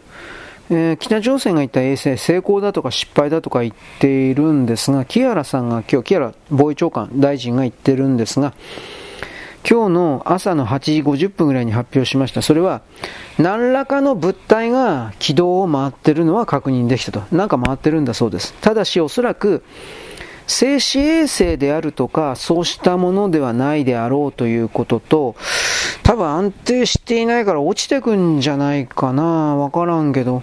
なんかだいぶ曖昧な言い方にしてますね。それは。どうなるかわからんけど。というわけなんで、えー、まあ、成功したともしてないとも何とも言えないですね。なんかそんな気がしますけど。あとはなんか、えー、何辻元が横断歩道を渡らず車道を横断で謝罪、猛省しています。まあ、そんなことをいちいち、俺、辻元なんか大嫌いだけど、そんなことをいちいち、あどうかな、でもやっぱ税金でもらってる国会議員だからそれは守れっていうことなんですかね。俺、なんとも言えないけど。停車中のタクシーから下車して中央分離帯乗りあ、中央分離帯乗り越えたんか。ああ、それはまずいかもしれんな。ただの何にもない道路を横断したんかなと思うんだけど、一応、国会議員だからね。うん。日頃やってるから、まあ、たまたまバレたバレたというそんな言い方なんでしょうね。僕はそんな気がしますけど。はい、大体そんなところでございます。よろしく、ごきげんよう。現在は2023年の11月のですね、24日の4日のですね、金曜日であります。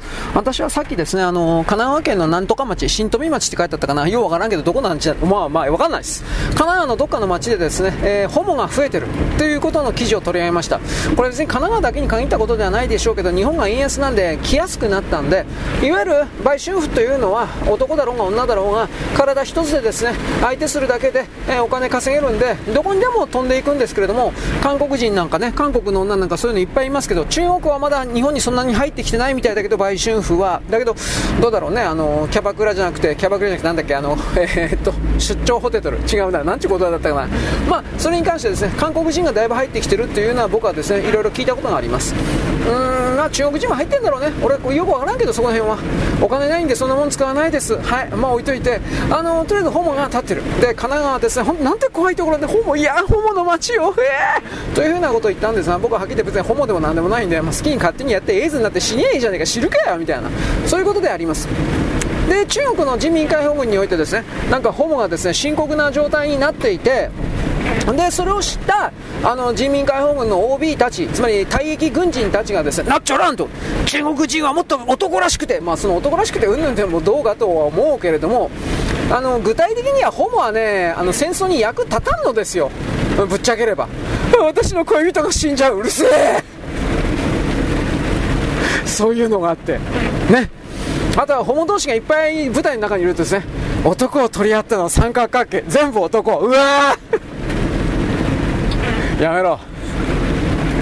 直ちにその辺の話を俺に言うのはやめろ。まああの僕はホームビデオでですね僕は見たことはないんだけどこういうのあるそうです。なんか男同士でですね自分の男子性器を相手のですね肛門に突っ込んでそれで突っ込まれた方がさらに勃起した状態でですね別の男のですねえー、っとねで肛門に突っ込んででその肛門に突っ込まれた方がですねさらに勃起したチンチンをですね他の男に突っ込んでという風な形で何だったかな10人だったか12人ずっと丸い輪っかになってですね全部その男子性器がですね肛門の中に入っていてですねで動いてる。ああああ やめてくれ。ああこのやめてくれってどういうふうに言おうかなと思って、えー、あえて言うならジャイアントロボ地球が静止した作戦においてですね、えー、バシタールの惨劇があってですねわいかんながら我々はこの基地を放棄するとかいう風な形でですね、えー、フォンフランケン・フォン・フォーグラー博士以外の人々が逃げていく流れでですね私には見えるなんてらかんとかこういう風なところでですね過去の悪夢をですね見ているですね玄也だったかな玄也というですね男がですね夢の中で見てきた予知能力なんだけど過去を見る能力なんだけどそれやめてくれとか言ってまあこのような声を出してしまいました。僕の配信を聞いてるやつは人間のクズでアニメばっかり見てるようなゴミなんで、あもう僕何も言わなくても、ね、ジャイアントロボのせなんだっけ、地球が戦士者見てますよね？見てますね？僕これ全部見てないんだけど、結構見た方です。はい。で、えー、とバシュタールの惨劇、なんだっけ、えっ、とね、シズマカン、シズマカン、オズマカンだったか、シズマカンだったか忘れちゃったけど、なんかよくわかんないけど、ガラスの中に光る光る玉みたいなものが入ってですね、それが無限に電気をですね、ビビビビとかで出してくれるんですよ。ね、本当にあったらいいっすよね。だけど、シズマ缶というもの、それをベースにしたシズマドライブというものですね、まあ、はっきり電気なんだと思うけど、電気発生装置なんだと思うけど、そういうものをですね、止めてしまうような、なんか外側から強制的に止めてしまうような、なんかよくわからんけど、その円筒形のガラスの中に光る玉みたいなものが入ってるんですが、その光る玉みたいなものがどうも生き物のような、生き物なのかな、生物なのかな、ようわからんので、なんか生物っぽい挙動をするんですよ。ドックンドックンとかってなんか動いてる的なでそれを外側からですねなんか電磁波か電波みたいにビーとかってやると死んじゃうというか死んじゃうんですよ。そしたら電気が全部出なくなるわけです。しかしその時点において地球世界というのはシズマドライブと言われているものにそのシズマ管と言われているものでですね全てのものが電気供給されておりますからそのシズマ管が死んじゃうとですね地球が止まっちゃうわけです。静止する日。つまりこれが地球が静止する日という意味であり、えー、地球静止作戦というですねなんだっけなんだっけわえー、とね全てはビッグファイヤーのために。このビッグファイヤーのもうもう今手を挙げてしまいましたが。そうビッグファイヤー様のためにですね、えー、行われた作戦なんです。ビッグファイヤーって誰なんですか？バビル2世です。これマジなんですよ。マジなんですよこれ。ビッグファイヤーはバビル2世なんです。まあまあ少なくとも外見は どう考えたって。でもどういう話か分かんないんですよあれ本当に。残念ながら5巻で終わっちゃってね。金がかかりすぎたんだと思うけど予算が。バンダイビジュアルが途中で降りたんだと思うんだけどその地球が静止する日地球が静止作戦だったから地球が静止する日という前後巻か何かのジャイアントロボで止まってるんですよ。第2部が僕本当に待ちわびてんだけど全然、えー、なんか出ないんですよ。第2部のね仮のタイトルはねバベルの陶片じゃなかったな。んか冗談的で本当にバベルの陶片だったと思うけどな何が問題だったのかな。版権かな。版権横山ミッセルさんはですね今でも光プロだったかそういういうもののプロダクションありまして、版権管理をしております。で、ここがコンビニの安売り漫画のですね、なんだっけ、えー、三国志だとかなんかいろいろあの辺関係を出してます。僕も買おうかなと思ったけど、もう数が膨大になるのでやめました。昔読んだことあるけどね、三国志そのものは。三国志とかあと、四季か。うん、三国志の続編みたいな感じですね、四季に関しては。うん、あ面白いですよ、本当に。あ横山さん分かりやすいし。まあ、これ置いといて。静まかでその静ま感がですね、えーえー、全部止まってしまう世界の地球が静止した世界の中でですね唯一動けるですねロボットがジャイアントロボなんです。ジャイアントロボ。なぜか原子力なんです原子力。出ましたよ。原子力。出ました。ここで。ね。やっぱ原子力ですよこれからは。ところがそのジャイアントロボにですね敵対する敵側のロボットも動けるんですよ。だから敵側のロボットも原子力なのかなということは僕はいまいちこの辺はよく分かってないです。敵側のロボットは原子力を採用してないけど動けるような何かのシステムなのかもしれません。しかしジャイアントロボは徹底的に原子力でありまして意志を持っております。ね。怖い。無表情だけど、えー、デザインが小林誠さんがやっております。なんかデブの太ったですねとんでもないがたいのですねロボットを描かせたら小林誠の右に出る者はいないというくらいにですね。デブデブのしかしデブというのはちょっと違うね。筋肉型の体というか ジャイアントロボです。ジャイアントロボパンチだとか。もうでっかい鉄塊でぶん殴ってるだけじゃんとかって思うんだけどそんなことは言ってはいけない。というわけで、えー、まあ何の話でしたっけ、えー、ずっと戻ります。川崎のホモの話で、いや、だから神奈川県ホモしかいないんだよあららららっていうふうなことを思ったりしたんですが、まあ、とりあえずその人民解放軍の中で本当にホモが増えてるので、どうでしょうかね、エイズとかそれらの問題があるか、そんな言葉では僕は分かりませんが、保健衛生に関しては分かりませんが、おそらく部隊の規律が取れないんだと思います。ホモだから冗談抜きに。なので、中国の国内からホモ的な感じがするような何もかもを消し去れということで、YouTube インフルエンザ的なですね、中国人、なんか化粧したような YouTuber いっぱいいたんですよ。ちょっと前まで、3年前ぐらいまで。武漢肺炎のちょっと前ぐらいまで。で、ホモ的なね、化粧品をバーンとやったような、その、オカマ、まあ、ジャニーズみたいな奴ら、これ全部禁止になってるはずです。けしからんとか、テレビからも追い出せとか。うん、結局そういうのの影響を受けてホモが増えたあんまり関係ないような気するけどな。というふうに考えてるので追い出されたという話があります。話半分ぐらいでもおそらく本当だろうなと僕は思っています、これに関しては。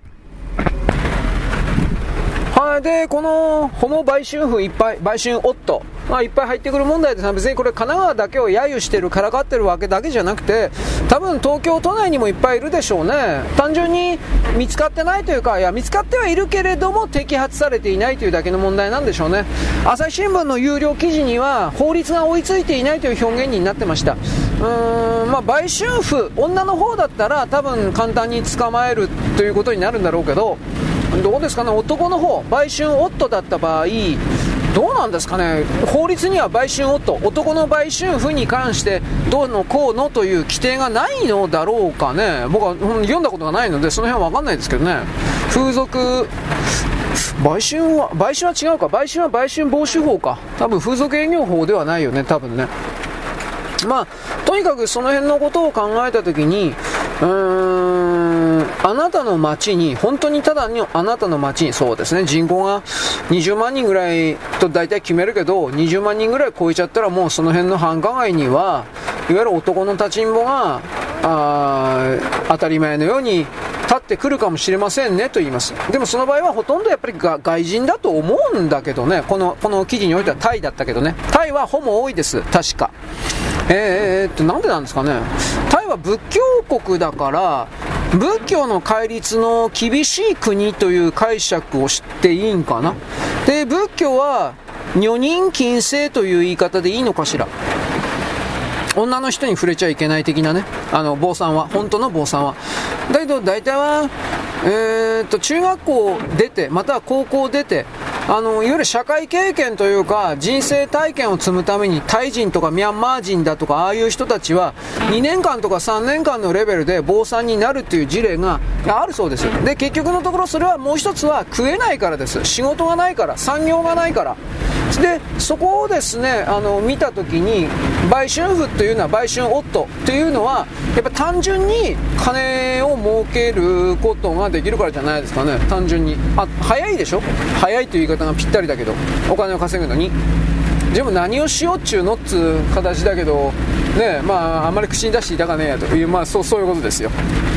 基本的にね、あのー、僕この辺のね、ビデオね、ビデオというか動画ね、まあ、見たことあるんですよ、正直な話だけど。あの FC2 とかあの辺で、なんだっけ、アダルトのコーナーあるでしょ？あるんですよ。で、そこで、今はそんなにないのかなちょっと前にね、ホモ関係のビデオが山ほど毎日のように上がってたことあるんですよ。だあの見見なくてもサムネイル画像の静止画だけでももう何やってるか分かるんですよ。正直言うけど僕は受け付けなかったです。あのそういうので興奮する人もきっといると思うけど批判のね、批判とか否定とかですね。なんか性差別がなんたらかんたら。はしないけどいややっぱダメだわ。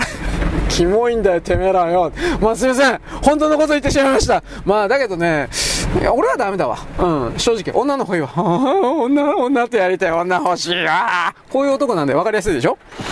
だからちょっと受け付けなかったんで、この辺の動きにおいては、うん、あんまりその共感しないというか、心に響くものがないというか、バカじゃねえのお前らっていうか、こういう心しかないというか、そういう状態であります。はい、次、えー、ホモ問題どうでもよし。どうでもいいわ。えっとね、なんだっけ。ああ、そうそうそう。僕はさっきですね、ツイッターのですね、あのー、更新をやっておりました。今日はですね、冬をテーマにしてどうのこうのとかってやってました。で、その中で僕の中で印象的な記憶に残ってるのはですね、牧原紀之さんでしたっけ？牧原なんたらさん。この人、本当に今表舞台で何かやってんのかどうか全然調べてないから知らんのだけど、うーん、やってないんだったら、そろそろという言い方になりますが、いろいろと活動再開してほしいなと普通に思います。さっきも言ったような気するけどね。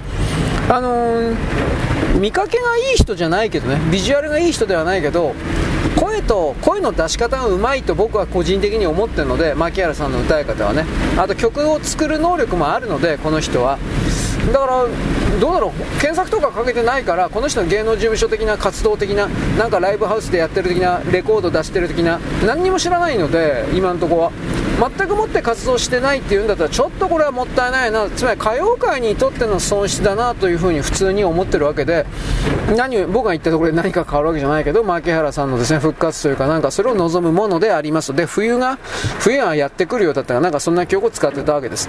でその流れの中で僕さっきですねあの、えー、堺正明さんがですねあれあの人70超えちゃったと思うけどなんかのテレビ番組の中で自分の昔の持ち歌の、えー、北風小僧の勘太郎を歌ってそれはカラオケ採点機で何点つくかみたいななんかそういう企画だったと思うけど実際何点ついたのか俺は知らんのだがあのー、うまかった、まあね、声はやっぱうまかった、うん、歌唱力は残ってた、ただ、どうん、カンタロウに関しては独特の解釈をちょっと入れすぎていたんで、これはちょっと俺のカンタロウじゃないなと普通に思った。けど、まあ、これは知ったことじゃないよね。勘太郎が一番最初に、えー、歌われたのはあの人は30になったぐらいじゃなかったな。結構若い時なんですよ。一発目の勘太郎が僕は一番いいんじゃないかなと普通に思ってるけどあのー、その後で2回か3回ぐらいかなりね、あのー、録音し直してるんです。でその過去の録音し、うん、2回か3回目のやつも悪くはないんだけど結局それっていうのは堺正明さんの歌手としての、えー、解釈がだいぶ強くなってると。それはちょっと一応童謡唱歌だからね。一応、まあ、みんなの歌にある曲っていうのは童謡唱歌じゃないのと。僕は個人的には思ってるんですけどまあそういう風な見方でいるから勘太郎は勘太郎で子供に歌いやすいような形のあんまり歌手が作っていない形の素直な歌い方の方がいいんじゃないかなと個人的には思っています。でまあとりあえず堺正明さんうまかったなという感じなんですがでその流れでさらにですね思ったのはこれを言わなくちゃ。あの布施明のシクラメンと小倉圭の布施明とあのシクラメント2つですね。あのー、まあ、聞き比べてたんですよ。で商品として見た場合やっぱりこの布施明の方が売れねどっちか売れるって言ったらやっぱこれどう考えたって布施明の方が売れるし売れただろうっていや実際売れたんだけどシクラメンの代わり本当に売れたんだけどなんかレコード大賞か歌謡大賞もらってなかったかなと漠然と思うんですがこれ調べてないです。うーんなんかもらってたような気するんだけど。で後で分かった時にああこれ小倉圭の曲だって言われたら本当にあその通りだなっていう小倉圭の曲なんでね。それはダメだって言うんじゃないですよ。で小倉圭がその後でだいぶ経ってから自分のアルバムでセルフカバー自分で歌ってたんですよ。でそれは下手じゃないんだけど小倉圭に対する小倉圭の信者小倉圭を神と崇める、まあ、極端な言葉使ってますけど小倉圭のことが好きでなければあなんだろう。その世界に浸りきることが入りきることができないというかそんな感じに思いました。僕は幸いにして布施明も小倉圭もどっちも入れ込んでないので単純に商品として見た場合どっちが売れるのかっていうふうに、まあ、考えた時にやはり歌い手として布施明の方がダントツだなと普通に思ったわけです。まあ小倉圭という人は作詞作曲こっちもだいぶやってた人だから歌はあるけどじゃあ歌えてた人かというと僕はそうじゃないと見る。歌手本当の意味で歌手か声を出せた人かというとそうじゃないと見ます。若い頃はきっとそうでもなかったんだろうけど年取ってハゲ頭になった小倉圭にあの辺になるのもダメだろう。言っちゃなんだけど。マイクの力を使ってもあんまり声出てないなと思ったし、あのー、長時間経つのが疲れるからということで座って歌うようになったあたりからあ声出なくなったんだろうなと普通に思う。だって座って声なんか出せねえだろう。と僕は個人的に思うんだけど僕はその歌手のね、えー、学校の先生的な人じゃないから分からんけどいや座った状態で声は腹の底から出せるかって言ったら無理だろう。というのが一応僕の立場でございますからうん。なんだろうね。小倉家足腰単に弱弱くなったんですかね。俺分からんけど。年取ったら立ってるのも辛いということは聞いたことあるけどそれはやっぱりそのえー、っとえっと筋肉筋肉貯金だったっけ？そういう言葉だったと思うけど若い頃から運動せずになおかつ年を取って中年から年を取っても散歩とかを含める運動を一切しなかったらいわゆるあのーアウターマッスルとインナーマッスルという言葉があるんですが骨の周りのですね外側的なところについてる骨、えー、筋肉と内側的なところについてる筋肉あるんですけど特にこのインナーマッスルって言われてるところが弱ってくんじゃなかったかな。なんかそんな記憶があるけどでそれがねやっぱなんだかんだ言って日常生活を維持するのに相当に重要な筋肉パーツでございますからやっぱね立つのさえきついらしいです。でもこれっていうのは諦めるんではなく何だったかな年取ってもねタンパク質バンバン食って、えー、タンパク質あと何食えんじゃったかな。まあまあ筋肉つくやつね。タンパク質バンバン食って運動すればきちんと筋肉が復活というかつくそうです。その代わり何もしなかったらまたすぐ落ちるそうだけど。この辺り難しいよね。正直言うけど。判断がという言い方になりますけど。まあ何を言いたいかというと何でもかんでもすぐ簡単に諦めんなよということでもあります。うん。でそれを踏まえてですねどうなっていくのかなんですが、えー、ちょっと待ってね。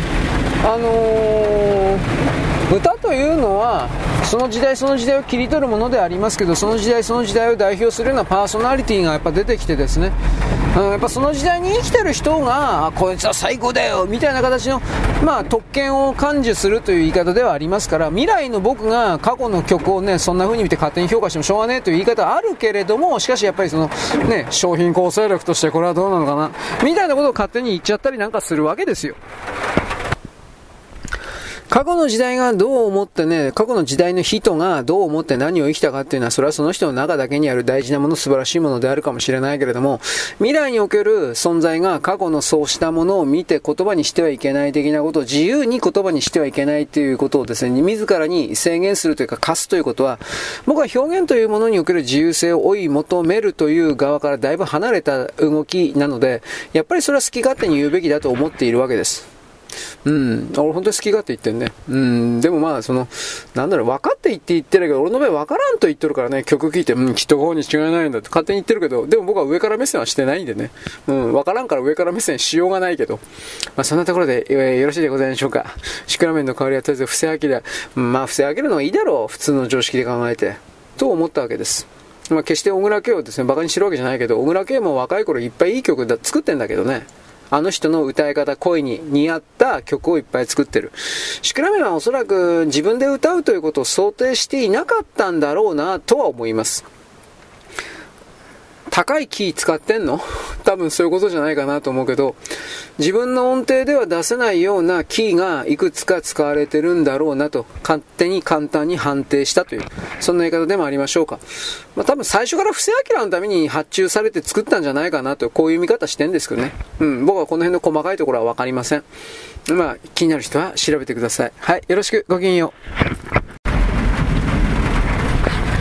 現在は2023年の11月の24日のですね、金曜日であります。えーと、私はですね、さっきですね、ハードディスク、つまりですね、あの、エロ、エロ動画ではありません。テレビのですね、えーとね、ハードディスクをですね、これいらねえいらねえとかでどんどん消してたんですが、無駄な時間過ごしてる、ふわーっと泣きながらやってたんですが、その中でですね、中村徹か中村哲か、どっちか忘れちゃったけどさ、あの、アフガニスタンで35年間ぐらいお医者さん活動やってて、えーと、あと、なんだっけ、灌漑用水か何かをね、工事かなんかやっていて、35年間活動していたんだけど35年後に、え、現地のゲリラに殺されたという医師のドキュメンタリーが何でか知らんけど録画してあってですね。でそれをですね23分見ました。うん。なんで殺されたかいまいち分かりません。というより俺なんでこんなもの録画したのかよく分かんないです。まあいいです。多分これ消すことになるとは思いますが中村さんというのはどういう人か僕は分からんが分からん。分からんが現地のアフガニスタンの、まあ、タリバン的な人たち、あれのですね作付け交換を結果的にやっちゃった人なんですよね、確かね。あのー、あそこら辺は麻薬いっぱい作ってました。タリバンになってから麻薬作るやつは死刑だとかってどんどん殺してるみたいなんで、今のところ建前上、麻薬大麻は消しの花関係は出てないそうです。ゼロだそうですが、本当かどうかわからんけど、その前の段階においてはタリバンがですね占領する前においては麻薬やりやりたい放題だったわけです。で中国の勢力であるとかウクライナであるとかロシアであるとかたくさんの勢力が麻薬を作ってました。地元のですね、えー、まあ、ヤクザ山口組的なヤクザみたいな人たちおい作ってくれおい買うよ買うよみたいな形でやってました。でそのことをですね中村医師はですねどう思ったのか知らんけどこんなことをやっていてはいけないもっと普通のものを作るんだというふうな形で確か小麦小麦でよかったかな。まあ普通の商品作物に転換することで、えー、まともな生活を、まあ、あなたたちはもっとまっとうな生活をするべきだみたいな形でですね、でもそのためには水がいるんですよ、まともな商品作物っていうのは。で、それら含めて、灌漑用水というか、まあ、農業用水という言い方にしようか。農業用水路をですね現地にショベルカー、シャベルカーというユンボですね、ユンボ入れて、で自分でですねそれを掘っていたというふうな、まあ他にもアフガニスタン人、あんなもん操作難しいことないからね。アフガニスタン人の青年たちにそれを教えてやってたか知らんけどとりあえずその灌漑用水みたいなものをだいぶ作ってそして、えーと、現地の人々の田んぼ畑みたいなまあ田んぼじゃないけど畑だけどそういうものにおけるですね、えー、振興政策もやってたんです。お医者さんなんだけどね。で結局それが従来から現地にいたマフィアとなんで,、ま、なんで麻薬作っちゃダメなんだよこっちの方が儲かんだよというふうな形における意見の相違というか対立が、まあ、前からあったらしいんですがそれでなんか間違えて間違えて殺されたのか狙われて殺されたのか。僕この辺はよく分かんないですよ。何月何日かもう忘れちゃったけどなんかその用水の工事現場に向かう途中でえー、っと何人に襲われたのか知らんけれどもアフガニスタン武装ゲリラにえー、っとね窓の底から鉄砲を撃ち込まれて車の中に5人中村さん含めて5人乗ってたそうです。だから4人の後アフガン人いたのかな。そしても中村さん以外で5人のアフガン人だったのかな。ちょっと俺が意外なんですけど4人か5人いて全部で56人がとりあえず全部殺されたんです。確か。で当時においてはやっぱ35年間も医療活動をアフガニスタンのためにやっていたんで、えー、殺された時はガニ大統領じゃなかったかなと思うけどその人がですね哀悼の意を捧げるというかなんかいろいろ言ってたような気しますが詳しいことは僕覚えてないです。で何かその中村さんの収めていた収めてはちょっと変だけど、まあ、村で大きく何かが変わったのかというとうーんまあ元に戻っちゃったんじゃないかななんてことも思うけどね。僕は分からんが。何せアフガニスタン今何起きてるか全然分からんからね。正直言うけど。でその状況下で、えー、なんだろう。なぜ NHK がこんなことやってたのかなと。か BS のね1チャンネルか何かの番組だったんで多分だいぶ前じゃないかなと思うんだけど分かんない。なぜ録画したのか自分でも分かんない。でもまあいいです。なその NHK が取材したところでそのね事の本当であるとか真実みたいなものが浮かび上がるわけないしね、うん、基本的にこの人たちは赤軍派というか日赤派。真っ赤な連中に親しみを持つような人たちと僕は大きくは捉えてるので番組制作のやつらは。報道局ね NHK の中のバラエティ局ではなくて報道局。だからこの中村さんの意思の物語にしても本当は伝えなければならないことがいくつかあるはずだろうけれどもそれを伝えない報道の自由みたいな伝えない自由というものを駆使してどうせ伝えてないんだろうなというですね諦めというかですね投げやりというかそういう気持ちを同時に今持ってますからうんなかなか真実わかんねえなとそういうことであります、まあ、僕はアフガニスタン基本的に嫌いなんでもちろんタリバンが嫌いなんですがなぜかといったら女性を女をあの本当に物扱いしていくからです、まあ、これはぶっちゃければ僕はイスラムの国全般が正直嫌なんだけど女を物扱いしていくから。でタリバンのそれはもうひどすぎるからもうなんでこんな奴らが地球人類世界におんのかなという意味において本当に腹立つことがあるけど下手なことやら殺されるんであまり簡易なこと言わないですよ。僕弱虫なんで勘弁してください。なんですけど、まあ、諸生術です。これが私の世渡りの術です。できてりゃいいけど世渡りできてないことが多いんだけど。で僕は女怖い怖いと言うけど実際怖いと思ってるけどね女女ほど邪悪なものはないと思ってるけどやらしてくれよ。いやなんかちょっとポロッと入れたけどあのでもね自分が女だったらというふうに考えてあんなふうに物扱いされたらたまったもんじゃないわ。本当にそう思うわ。理屈抜きで。理屈じゃないですこれ。本当に。俺男だけど。だから性奴隷的なものを含めるとさああいうもの扱い。だから中国人のこの売春婦の街とかその辺に関してもあんな焼き払いとか全部銃殺権してぶっ殺すとかその本当に何回も言ったけどなんでそんなことすんのというこれは本当にあります？まあ俺本当に何もできない。口だけ口いつも口本当に口だけだけどなんかイラついてきたけどさ。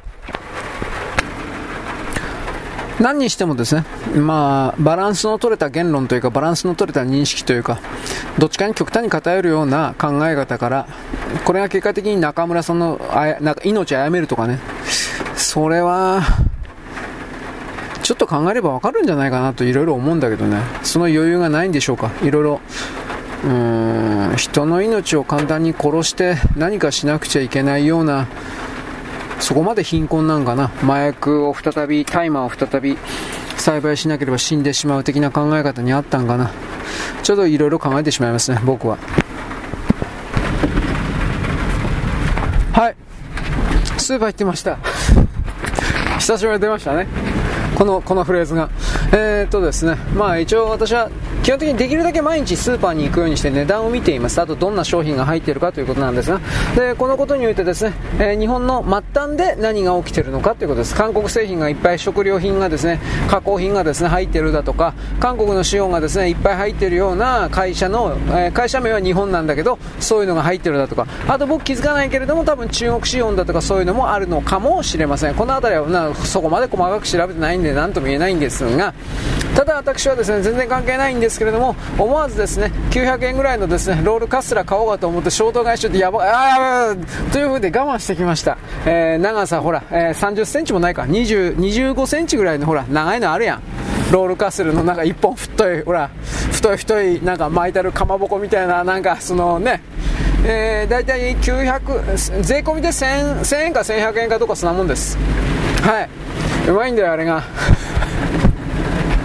なぜならばですね、えー、この間も言ったけど、全国レベルで配送しているようなお菓子のタイプのロールカステラというのは、硬いパウンドケーキというか、硬い生地を使ってるので、大体は。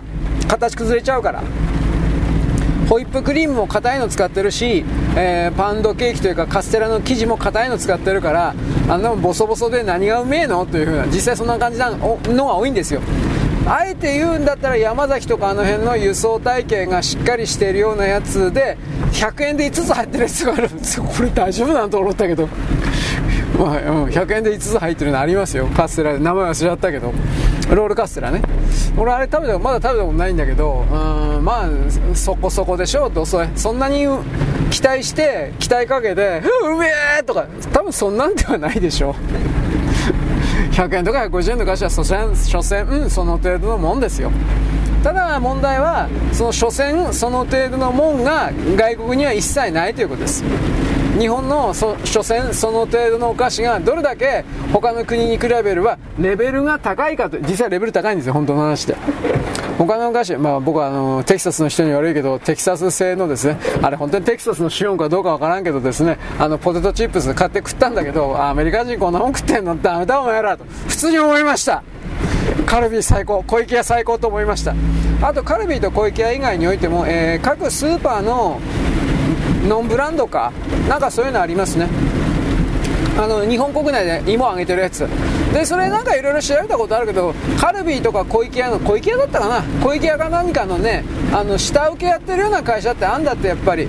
その下請けの会社が小池屋にあ芋あげたのを納入したりしてる。ど何のお菓子で納入してるのか分かんないけどこれ小池屋、うん、ひょっとしたらカルビーもあんのかな？分からんけど。なんかそういうのがですね、えー、ノンブランドで出してますよ。みたいな形で。美味しいんですよ。これはこれで。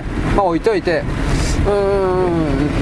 まあ、舌がぶっ壊れてるのかなと味付けがね濃いんじゃないかなと思いました、まあ、これは人それぞれでございます。はい。というわけで、えー、僕のあのー3 0センチにしとくけど3 0センチのロールカステラの誘惑を打ち切ったのはいいんだけどいつかひょっとしたら買ってしまうかもしれません。なぜならばえー、っとね1 5センチサイズのハーフがあるんですよ。畜生これも480円か。どうしようかな。というような迷いに迷ったけど我慢しました。だっていっぺんに食えんあんなでかいもん。どうやって食うんだよ。まあそれあこういうと切ればいいんじゃないですか。その通りです。ナイフで切ればいいんだけどめんどくせえからよ。ロールカステラナイフで切ったらほらナイフにクリームつくんですよ。そいつ後で全部拭き取ってきれいにしなきゃいけない一連が。めんどくさいでしょ。だからあのー、ちくわをかぶりつくように。恵方巻きだったっけ？太巻きをかぶりつくように全部ねガブリと端っこから食って食えるのがベストです。本当のこと言えば。あんなでっかいとこあんなでかいもん食えるかよ。いるんだよ。でもああれ丸々食うやつが 糖尿病になるからやめとけよ。と思うんだけどいいいるんですよ。甘いものがないと てかもう死んじゃうっていう人が。俺あの甘みどころのぜんざいとか食ったことないんだけどあのね寒天寒天？あところてんじゃなくてえなんだっけ？なんかヨガで寒天みたいに入ったやつ。あんみつか。あんみつだとかあとぜんざいだとか。ねあんなもんどこうめえだって俺思うけど我慢できないんですよ。ね傷ちょっとちょっと油断したらそういう店にいるしちょっと油断したら自動販売機でお汁粉買ってるしあれ？まあ自動販売機のお汁粉が美味しいからまあそれはね僕は妥協してもいいんだけど そんな甘いもん好きかみたいな。あの女よりもひょっとしたら男の甘いもん好きの方がこういう言い方だけどある意味深刻というかあまあ深刻なんじゃないかなという気がします。なんか思い詰めたように。思い詰めたように甘いものを食べてるというか、そういう表現でがぴったりでしょうか。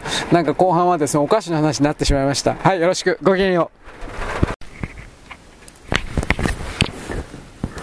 現在は2023年11月の24日のですね、えっ、ー、と、なんだっけ、えー、金曜日であります。私はですね、今度今ノートパソコンでですね、あの、さっきのまとめ的なことをやってるつもりなんですが、それの他にですね、えっ、と、さっきブログが上がったんですが、音声変換が上がったんですが、結局ですね、結局 編集やってる暇ないんで、本当は1時間ちょうどぐらいで終わってるはずなんですが、録音時間は1時間20分ぐらいになってます。後半ですね、バツバツバツ、なんか変な音、ノイズいっぱい入ってると思うけれども、それはですね、切っといて無視してください。聞き終わったらですね、それではもう、そんなもん聞いてるやついる？まあ、いてもいいんだけど、うん、まあ、なんていうかね、ちょっと待ってね。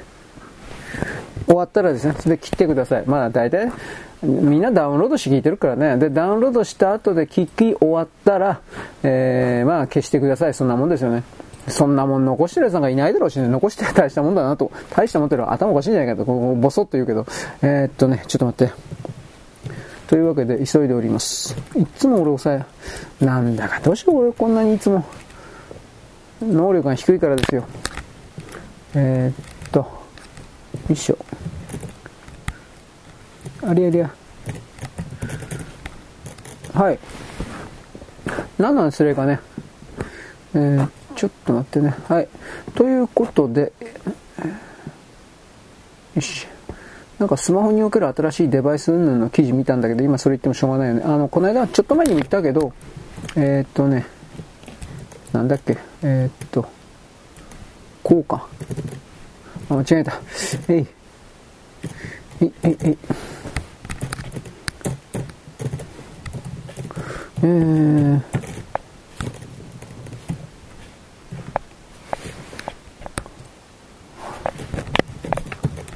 くっと。はい。言語落としちゃった。まあそういうわけじゃないんですけど、時間ねえからよ、なんからかんからできねえよ、おめえ。というわけで、なんだっけ、あ、スマホね。うんぬんかんぬん。なんかあの目にね、眼球に直接描写するそのデバイスの関連見てたんだけど、だいぶ出来上がってるみたいですね。ただ問題は、あらゆる人にこれが適用するかどうかということにおいてのデータ取得ができてないんで、それをやってから以降だろうねみたいなこと言ってます。まあそうだろうね。うん。はい、次。中国においてですね、これが多分大事なんじゃないかなと思うけど、えー、っと、さっきも言いました、マイコプラズマ肺炎だったか。でいいんだと思うけど、この名前で。マイコプラズマ肺炎というやつが、おそらくは、えー、中国がそんな風に判定してそんな風に勝手に言ってるだけで実際に本当にそのマイコプラズマ肺炎と言われてるものかどうかわからないんですよ。あいつら嘘つきだから本気で。だけれどもまあ一応そのマイコプラズマ肺炎だとしてこれは一応ちらっと調べたけど子供がかかりやすい病気だそうです。大人がかからんちゅうわけではないそうだが。で、免疫抵抗が下がっているとですね、敵目にやられちゃうよ、みたいなこと書いてあって、まあ、この子供たちの全員がワクチンを打ったかどうかっていうことは俺はわからんけれども、まあ、打っちゃったんですがね、うん。中国人は平均的に2回は確実に打ったって言うんですけど、もし仮にそれが本当だとすればさ、これからは中国の時代でうんぬんかんぬんとかで偉そうなこと言ってる人たちっていうのは、いやいや、中国政府というのはいわゆるその悪魔教的な人たちと立ち向かってるわけなのに、なんでその自国の国民にそんな毒ワクチンとか打つんですかっていうことです。おかしいでしょ？う。だからその中国の共産党政府の出先の担当者もですね、まさか自分たちが作っているそのアメリカから教えてもらったレシピを通じて作ったというふうな僕は言うけれども、えー、あの人たちは活性型ワクチン、M まあ、メッセンジャー RNA じゃなくて、既存の活性、不活性型ワクチンだったっけ？まあ、とりあえずなんかそういうのでやっていたはずだけど、あのー、それがですね、うまいこと言ってないということになりますね。はい、ちょっと待ってね、今今度ね、ブログ、はい、えー、っとね、9時前ですね、夜の9時前なんですが、ブログのですね、アップをしておきます。今アップロード終わったんで、ああ、しんどい。なんだかね、この、アップロードとかこういう作業がなければ俺本当に楽なんだけど、そしたら何一つ伝わんないもんね。難しいよね、これ。伝える努力をするっていうことなんだけど、今日は俺何言ったかな？俺覚えないよ、こんなもん。えー、っとね、えー、っと、1、1、2、今日24日だよね。25だったかな。まあいいや。えー、っとね、えー、変えようだね。はい。というわけで、音声の方は今、アップす、まあこれよ、よく考えたらこの、この配信は明日聞くからあんま意味ねえな。まあいいや。まあ今配信したということですね。うーん。なんで文章を聞くんかね。文章なんか読んだ方が、読んだ方が早いと思うんだけどね。いろんな考え方あるのわかるけど。なぜそういう、なんていうか、ややこしいことをするのか、逆張りの動きをするのか、私にとってはだいぶ疑問ではあるんですが、はい、ちょっと待ってね。今度変換しておく。多分この時間だから多分無理じゃないかな。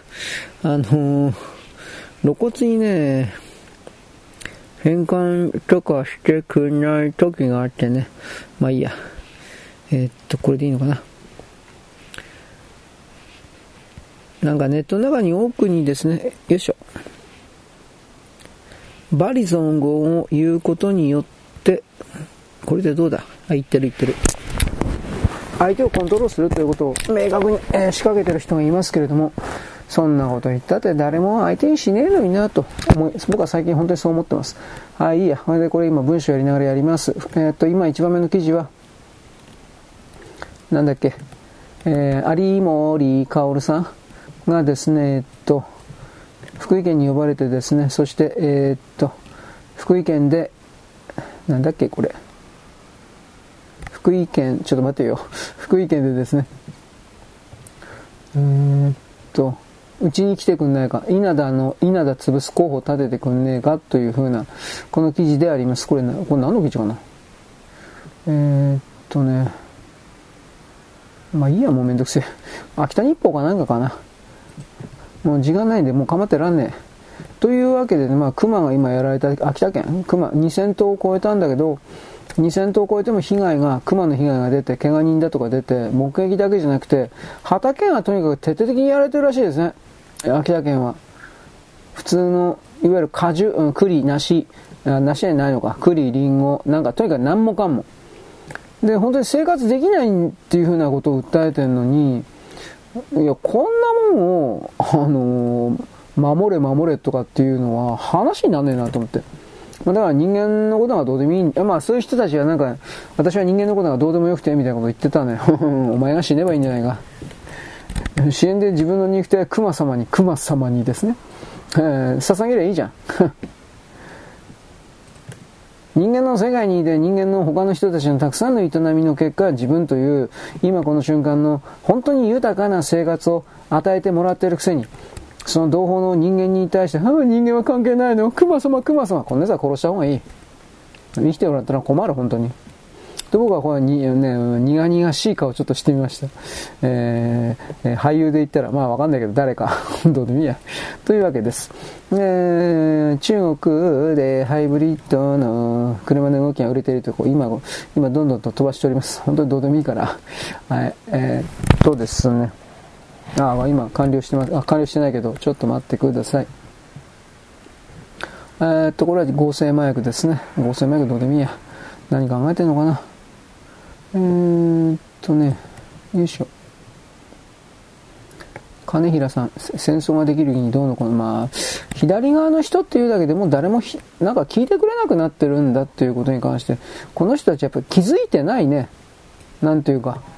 うん自分たちにその存在価値が、商品価値がまだあるんだと思ってらっしゃるね、これが。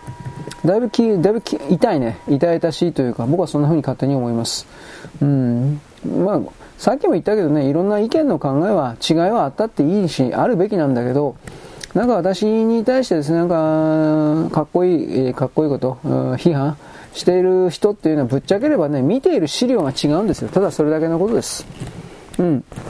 人間の人間が自分自身で調べたわけでもないし、調べたところで騙されるし間違った判断するのに、何故にその、なんていうかな、一こう上から目線で断ずるのか、この疑問があります。まあいいや。はい、というわけで、えー、カタカタいたします。はい、カタカタ終わり。あ、しんと。えー、まあなんでもいいや。なんだっけ。あちょっと前にですね、だいぶ前かな、なんかあの人権がどうとかこうとか、性犯罪のですね、えー、犯した人がどうのこうの、うん、何年以内にそれが構成するだとかどうのこうの、なんかコメント書いてきたらどうのこうのと言いました。私はその人がですね、どう言おうが何を思うがですね、その人はそういう自分にとって都合の良い左側の資料を見ているだけであって、だって自分自身で、ね、何かをいちいち聞き取り調査して何かを結論下してる人なんかいますか？ゼロでしょ。そのような状況で自分がそのような人権の側に立ってているということは早い話が、私とあなたなる存在とが見ている資料が違うから、ただそれだけのことです。そういうことをですね、そういう見方をですね、本当はしなくちゃいけないんですが、まあ、なんか、理想に燃えてる人、対象諸性的な人というのは、なんだろう、自分が認めない汚い世界に生きているかのように見える人というのを、どうしても許さないし、どうしても教え導く、共同そんなことはできないのにね、教え導く的なことをやりたくて仕方がなくなる。そしてそれを屈服させることによって、隷属させることによって、自分は勝った正しい、ゆえに自分はですね、えー、なんだろう、命を生きながらせることができる。まあ、エゴの確率というか、そういうことになりますけれども、それを強く求めるわけです。まあ、それはしかしそれはあなたの問題であって俺の問題じゃないしね、重ねて言うけれども、私は性犯罪率というものが、はっきり言って性犯罪に関わった人間というものが構成しない。基本的には構成しないという立場でものを見ます。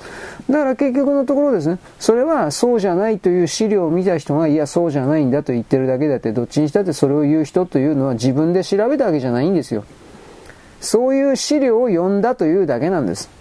で、私が例えばそういうですね、えー、そういう、なんていうかな、何度やっても性犯罪的なものはですね、ないんだと。すぐ人々は構成するんだ、治るんだって、そんな資料だけ見ていたら僕の意見はもちろん変わってると思います。人間の心というか人間の決意というかそれぐらいに曖昧なものであり、えー、どうとでも転がすことができて、そこからですね、えー、あれあれちょっと待って、原稿、うん、これちょっと待って。そこからですね、世界というものを見直すということを僕はいつもやっております。えっ、ー、と、なんかややこしいな、これどうなってんだよ。よいしょ。まあだからね、アップロード完了してました。はい。えっ、と、これでいいのかな。ちょっと待ってね。だからね、根本的に見ているところが違うんですよ。こういう人たちは。あの、何度も言いますけれども、この場合、小学校とか中学校の先生とかを含める公務員という領域だったと思うけど、それらの人間に対して過去の犯罪履歴を検索できるような、えー、設定をしなくてはいけないと。で、そのことに関して、立憲民主党とかなんかあの辺は数ヶ月でいいみたいなこと言ってるけど、基本的に自民党は最低でも10年、10年でも足りないというふうに言ってるわけです。僕はこれは終身でもいいと思います。死ぬまで。それは何かというとですね、あの、ちょっと待って、あのー、あなたは人は構成しないというのか、みたいな、なんかすごいこときっと言うと思うけど、問題はそんなところにあるんじゃないですよ。そうじゃないんです。問題はね、税金を扱うこと、税金から給料をもらってる人たちというのは、あの、公の人だから、基本的に、公の人、公人なんですよ。公人というのは政治家だけのことを言うんじゃないんです。公人、公の人というのは、公から給料をもらってる人のことなんです。だから、その公人という領域に設定されてる人っていうのは、自分の、うん、まあ、当然、思想、心情を含める何もかも基本的には第三者からアクセスされても、それをですね、常に見られても良いような状態にしなきゃいけないんです。これは僕の公務員と言われているものの立場です。ところが、公務員と言われている人はそんな考えは全く持ってなくて、なんか甘っちょろいですよね。あの、自分の好き勝手なことが常にどれだけでもできるんだみたいな、まあ本当にそういう風な考え方を持ってる人いてね、うん。それは、それだけの、なんというかな、豊かな、えー、ちょろい、または幸せな、楽ちんな環境にいて、そしてなおかつプライベートも含めてですね、えー、それが保護される。保護されないと思いますよ。税金で激もらってんだから。で、終身で働いていられるんだから。まあ、終身で働いていられる云々は基本的にはこれからどうなるかわからないことだし、それは置いといても、月給で給料をもらってるというのは、やっぱそういう、自分はその月給、つまり税金から給料をもらうだけの資格があります。私にはそれだけの商品価値がありますということを常に表明し続けなくてはいけないし、常に第三者がそれを確認できるようなそ状態にしないといけないんですよ。僕はそのような言葉を出すけどね。だから、どうもその人権人権という人は、それは結構なんだろうけど、そうじゃなくて俺の言ってるのは、大きな意味では金の問題なんだってことなんですよ。うん。何でも言うけど、税金というのは思想が右だろうが左だろうが、どうであろうが、そういう人たちから、あのす、べてを、ちょっと待って、えい。上昇、うん、すべてを徴収している状態です。右だろうが左だろうが、年寄りだろうが若かろうが。で、意見の違う人は必ずいるんですよ。で、その意見の違う人を含めて、例えば、俺は、その公務員は、なんだろう、そういう性犯罪履歴を持ってるやつが、そもそも小学校とか中学校の先生に間違って慣れてしまうような状況を許さない。こんな考え方を持ってる人いるんですよ。で、こんな考え方を持ってる人に何の説明責任もしてない状態なんですよ。あの、その人の人の履歴を隠すというのは、説明責任、つまりね、政治家とか公務員の説明責任というのは、税金の使い方、使い道を私たちはこのようにあなたたちからいただいた税金を使いました。またはこれからこのように使わさせていただきます。いただきます。今日ですね。ということを言う。ただそれだけなんですよ。その公務員というのは、その、たくさんの人々から集めたお金の使い道を政治家もそうですが、常に説明し続ける人たちのことなんです。またそれをしないといけないんです。これが分かってないんですよ。この、なんかようわからんけど、人権人権という側にしか、あその視点がいってない人は。結局これはね、その人が、まともな企業にいないんですよ。普通に。無職か、学生か、まあ知らんけど、うん。まあなんかそういう系統の人。あとは、うん、どっかジャーナリスト的な人かもしれんし、弁、まあわかんないけどね、そういう個人事業主的な弁護士的な行政書士的な人かもしれんけれども、一般の会社における、競争空間に揉まれていない感じにおける甘えというか、僕はそういう言葉を使うんだけど、まあそういう人だなというふうに普通に思うんですよ。で、僕は思うんだけど、なんでお前らみたいなもんにそれなんか合わせないかんの？ということなんですね。僕の言い方とすればですが。はい、ちょっと待って。電気自動車。あなんか変な字やったけど、あどこに行ったかわかんなくなっちゃったな。ちょっと待ってね。うん、なんかね、あのー、電気自動車の中国のね、自動車会社のこと、汽車って書くんですよ、電気自動車って。なんたらかんたら汽車。でそれはいいんだけど、その汽車っていう字がね、とんでもなく古くせえ字、なんか使ってんのがあってね、それがね、えー、っとね、引っかかるんですよ、とりあえずは。うーん、うん、うん、ああ、見つかんねえな。まあいいや、じゃあちょっとやってみよう。というわけでね、まあ、これは僕の勝手な持論でありまして、別に、あなたなる座標、あなたたちなる座標にね、従えとか、バカバカしいそんなもん、言うのも嫌だよ。汚らしい。とまあ、それ思うんだけど、ちょっと待って。いろいろと考えてほしいです。つまりね、金というものに関して、見方が古臭い人たち、全然その、なんか、小中学生のレベルからですね、えー、変わってないような人たちっていうのは、ちょっと待って、なんでこれ禁止ワードなんだよ。えー、っとね、僕の言った言葉そもそもわかんないと思います。うん。えー、っと、これじゃなかった何かな。え、っと、これかな。はい、あった。まあ、禁止ワード的な言葉があったんですね。はい。ちょっと待って、あ、ここには、あ、なかったね。じゃあ大丈夫か。はい。で、えー、よいしょよいしょ。ということでね、よいしょ。それほどに、あのね、この人間世界というのは僕の見方で一方的に言いますよ。金、金をね、真面目に考えない人っていうのは生きてる資格ないんですよ。死ねとさえ言ってもらえないんですよ。この金のことに関してそのちょろい考え方のままでいる人っていうのは。僕の見方ね。うん、別にあの、相手にされなくなるんですよ。つまりこれはエネルギーのことを考えないっていう人であって、じゃあエネルギーのこととか生きることを考えないじゃあどうやって生きてんの？あんた簡単なんですよ。他人に生かさせてもらって、生きさせてもらって、それが当たり前だと思うような、自分が傲慢であるということも気づかれないような知恵遅れの知性のない人たちなんですよ。ロボットと言います、それは。ゾンビとも栄養さんでしたっけ？なんかゾンビって言ってなかったっけ？なんかそんな。そういう人だと思うんで、それは生きてるとは言わない。まあ僕の言い方だけど、金のことを馬鹿にする奴は生きてるとは言わない。俺も、俺も本当に今偉そうに言ってるけど、俺金持ってないしね、正直言うけど。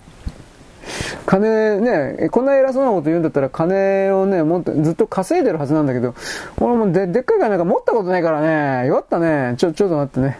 えー、っと、はい。まあ本当は弱ってないですよ。どうでもいいから。えーまあ、だから、わかんないけどね、こういうコメント欄出してくれて、まずさっき言ったように資料、あ見ている資料が違うということ、まず一つ。で、もう一つはね、あのー、どうやいいのかな？ちょ、ちょっと待って。今、アップロードしてるので。なんでこんな変なのに映るのかな？え、ちょ、ちょっと待ってね。これでどうだ？まあいいや。相手を屈服させようとしてんのかなと思って。まあ、その、屈服させるでも何でもいいけど、その、その人の言うような正義ですか？そんなものはどうせ実現しないのにとも、僕はこういうことを思うんだけどね。なんかやっぱ、勘違いしちゃうんでね。きっとね。理想は自分の中の理想そそもそも脳の中に起きてるその言葉が理想かどうかなんていうことすらわかんないのになんかよくわかんないけど理想だと思っちゃってんでそれをですね、えー、押し付けちゃうというか多分そんな構造にあるんだろうけどなとか一応思うんだけどはいちょっと待ってえはいで今今回のタイトルは人間デフラグなんですが、俺今これここまで書いてね、ちょっと失敗したのなぜならば、デフラグってことはもうみんな知らんからね、どうしよう、どう、まあもういいけど。デフラグということは分からなかったら、えー、デフラグで、まあ、検索すれば出るよ。デフラグはね、さすがに。今だってハードディスクなんか使ってないから、デフラグなんかしないだろう。あのー、HSC カード SC カードにデフラムって概念ないだろ 俺。知らないけど、それ本当に。あるの？あ、いや、あったっていいよ。うーん。ど、どうなんですかね？あ、ちょっと待って。あ、で、これだ。ちもう、アップロードはめんどくさい。しょうがないよね、これ、本当に。えっと、よいしょ。デフラグっていうのは一応簡単に言っておくとね、あの、ハードディスク上にいろいろ記録書き、書き込みをしていくんだけど、あのー、順番にね、あの、書き込んでいかないんですよ。あの、ハードディスクの空いたところに、なんか、もう、空いたところに無理やり書いていくとか、そんな感じなんで、バラバラになっちゃうんですよ。データの置いてある場所が。レコードの溝、レコード、レコード版の溝みたいなものが順番につなが、まあデジタルだからつながってる必要はないけど、あまりにもそれが離れすぎていたりすると、読み込むときに遅くなるんですよ。で、いらないデータをね、あのー、捨てるというか、データの順番の並びを順番にしていってですね、本来ならば1,2,3,4,5,6,7,8,9,10っていう風に並んでいればいいものが1,4,8,7,3,2なんかバラバラになってるんですよ。しかも飛び飛びに離れてるんですよ。ハードディスクで記録すると。それを、近場に、物理的に近い距離に、さらに1,2,3,4,5,6,7,8,9,10みたいな順番的な形に配置し直すんです。書き換え直すというか。それをデフラグって言うんです。で、それをやるとですね、一応そのハードディスクの読み込み速度が、まあ、体感的にという言い方なんですけど、本当にストップウォッチで測らないとわからないレベルだけど、速くなるんですよ。でも、長時間作業している場合においては、えー、それはですね、多分、だいぶ変わってくんだろうなと思います。だけど、その、なんていうかな、今言ったように、HD カードでしたっけ？うん、なんかそういうのを使うから、その、ちょっと待って、えー、っと、そういうのを使うから、このデフラグという概念そのものがもうなくなっちゃってんじゃないかなと思って。だからなくなってるのにその言葉を使ったって多分通じないんで、ああ、弱っちゃったな。これ、そのデフラグってどういうことかといえば人間関係を整理するという意味においてもデフラグっていう言葉を使ったりなんかできるんですよ。まあ無理やりできるというだけですよ。使ったところで多分理解でき、できないから、理解しないというか、まあ、そこまでいわゆる今の当世若者がですね、バカになったと僕は決めつけたくないんだけど、外部に記録、外部に記憶、記録、演算装置、まあスマホとかインターネット空間ですが、これがあってやたらと便利になったんで、人々はまず調べるということをまともにしなくなったということ。検索すれば出るからね。紋切り型に答えが。確かにあの、結論に至るまでの速度は非常に速くなったけど、ではその結論に至るまでの渡された無料の言論空間における回答が本当にその時その時の状況に合致した回答、答えかと言ったら、それは別の問題じゃないかなと僕は思う。思うけれども人間は楽、楽しいだからね。楽なことしかしないから。うん、だから、うん、まあ、自分で選んでるつもりで、ま、まあ、当たり前だけど、全く選んでないわけですよ。で、僕はそれが、今更もうそれがダメだとか、んなことは言わんけどさ、ちょっと待って、あ、漢字出てない。ちょっと待って。あ、めんどくせえ。はい。それを超えてですね、えー、えー、まあなんか自分で物事考えたらめんどくさいんだろうね。そういう意味で言うと本当にまあ知恵遅れは増えたなと思う。自分で物事を考えられない知恵遅れってことですよ。いや、冗談だけどリアルで。脊髄反射っていうのは昔からいたけど、今のその、そういう人たちは、うーん、どうだろうね。まあ明らかに脊髄反射ですね、まず一つは。考えずに反応してますよね、まずは。で、その上で、えー、考えてるようなふりをして私は何とかかと思いましたみたいな言葉を作れない。男女、あと優等生みたいな。まあ女に特に多いなと思うけど、それらの人々というのは、うん、考えてるふりしてるだけで何も考えてないからそれは言い切れるんですよ。考えてないんですよ。まあ人間は考えてないんですよ、はっきり言うけど。あのー何かの無料公開言論空間に落ちてる他人が考えた言葉をただ泥棒してるだけなんですよ。うん。でもそういうことを言っちゃうと自分自身が傷ついちゃうんで、ねえねえやっぱそれは思わないんですよ。はっきり言うけど。はい。というわけでですね、えー、っと、あ、ちょっと待って。えー、っと、今、今ね、ついでに、今終わろうと思ったんですが、なんだっけ？あ、そうそう。さっきのブログ的なやつをアップロードしとかにはいかんのってめんどくせえな、おい。今やってます。ちょっと待って、多分大丈夫だろう。えっと、あすいませんね。なんかバタッと今変な音入ったかもしれんけど。よいしょ。よっこいしょっと。えー、っと、これは FC2 の分でね、今やってるんですけど、なんだっけこれタイトル。なんだったかな？自分でよく覚えてないな。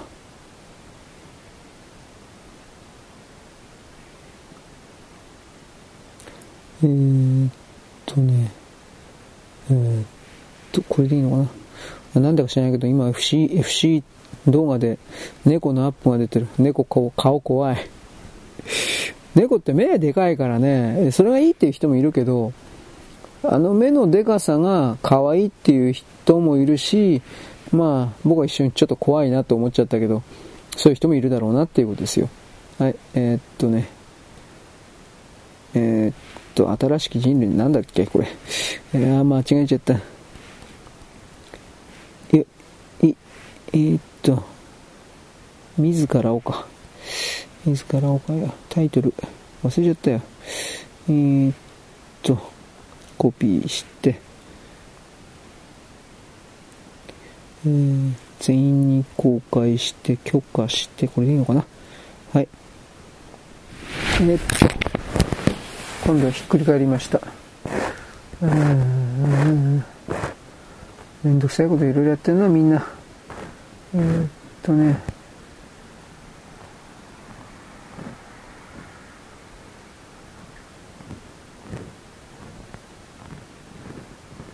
これは何なんだろう？えー、昭和歌謡をやめたんで、いや、やめてないですよ。い やいや、別に僕はこだわってないです。何言ってんですか？僕は何、昭和歌謡でなければならないとそんなこと言ってません。僕はさっきニューヨークシティセレナーデをですね、車の中で、あ、なんていい曲なんだろうと感動してたんです。僕は、その、なんていうかね、あの、こだわりがないんですよ。バカだから。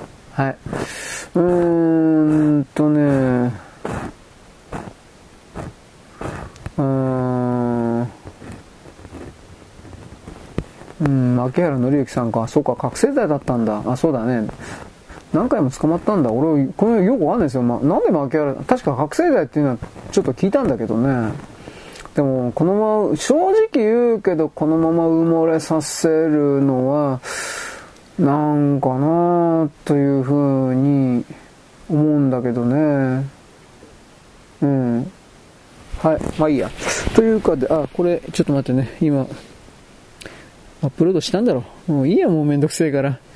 俺もわかんねえよ、もう、この。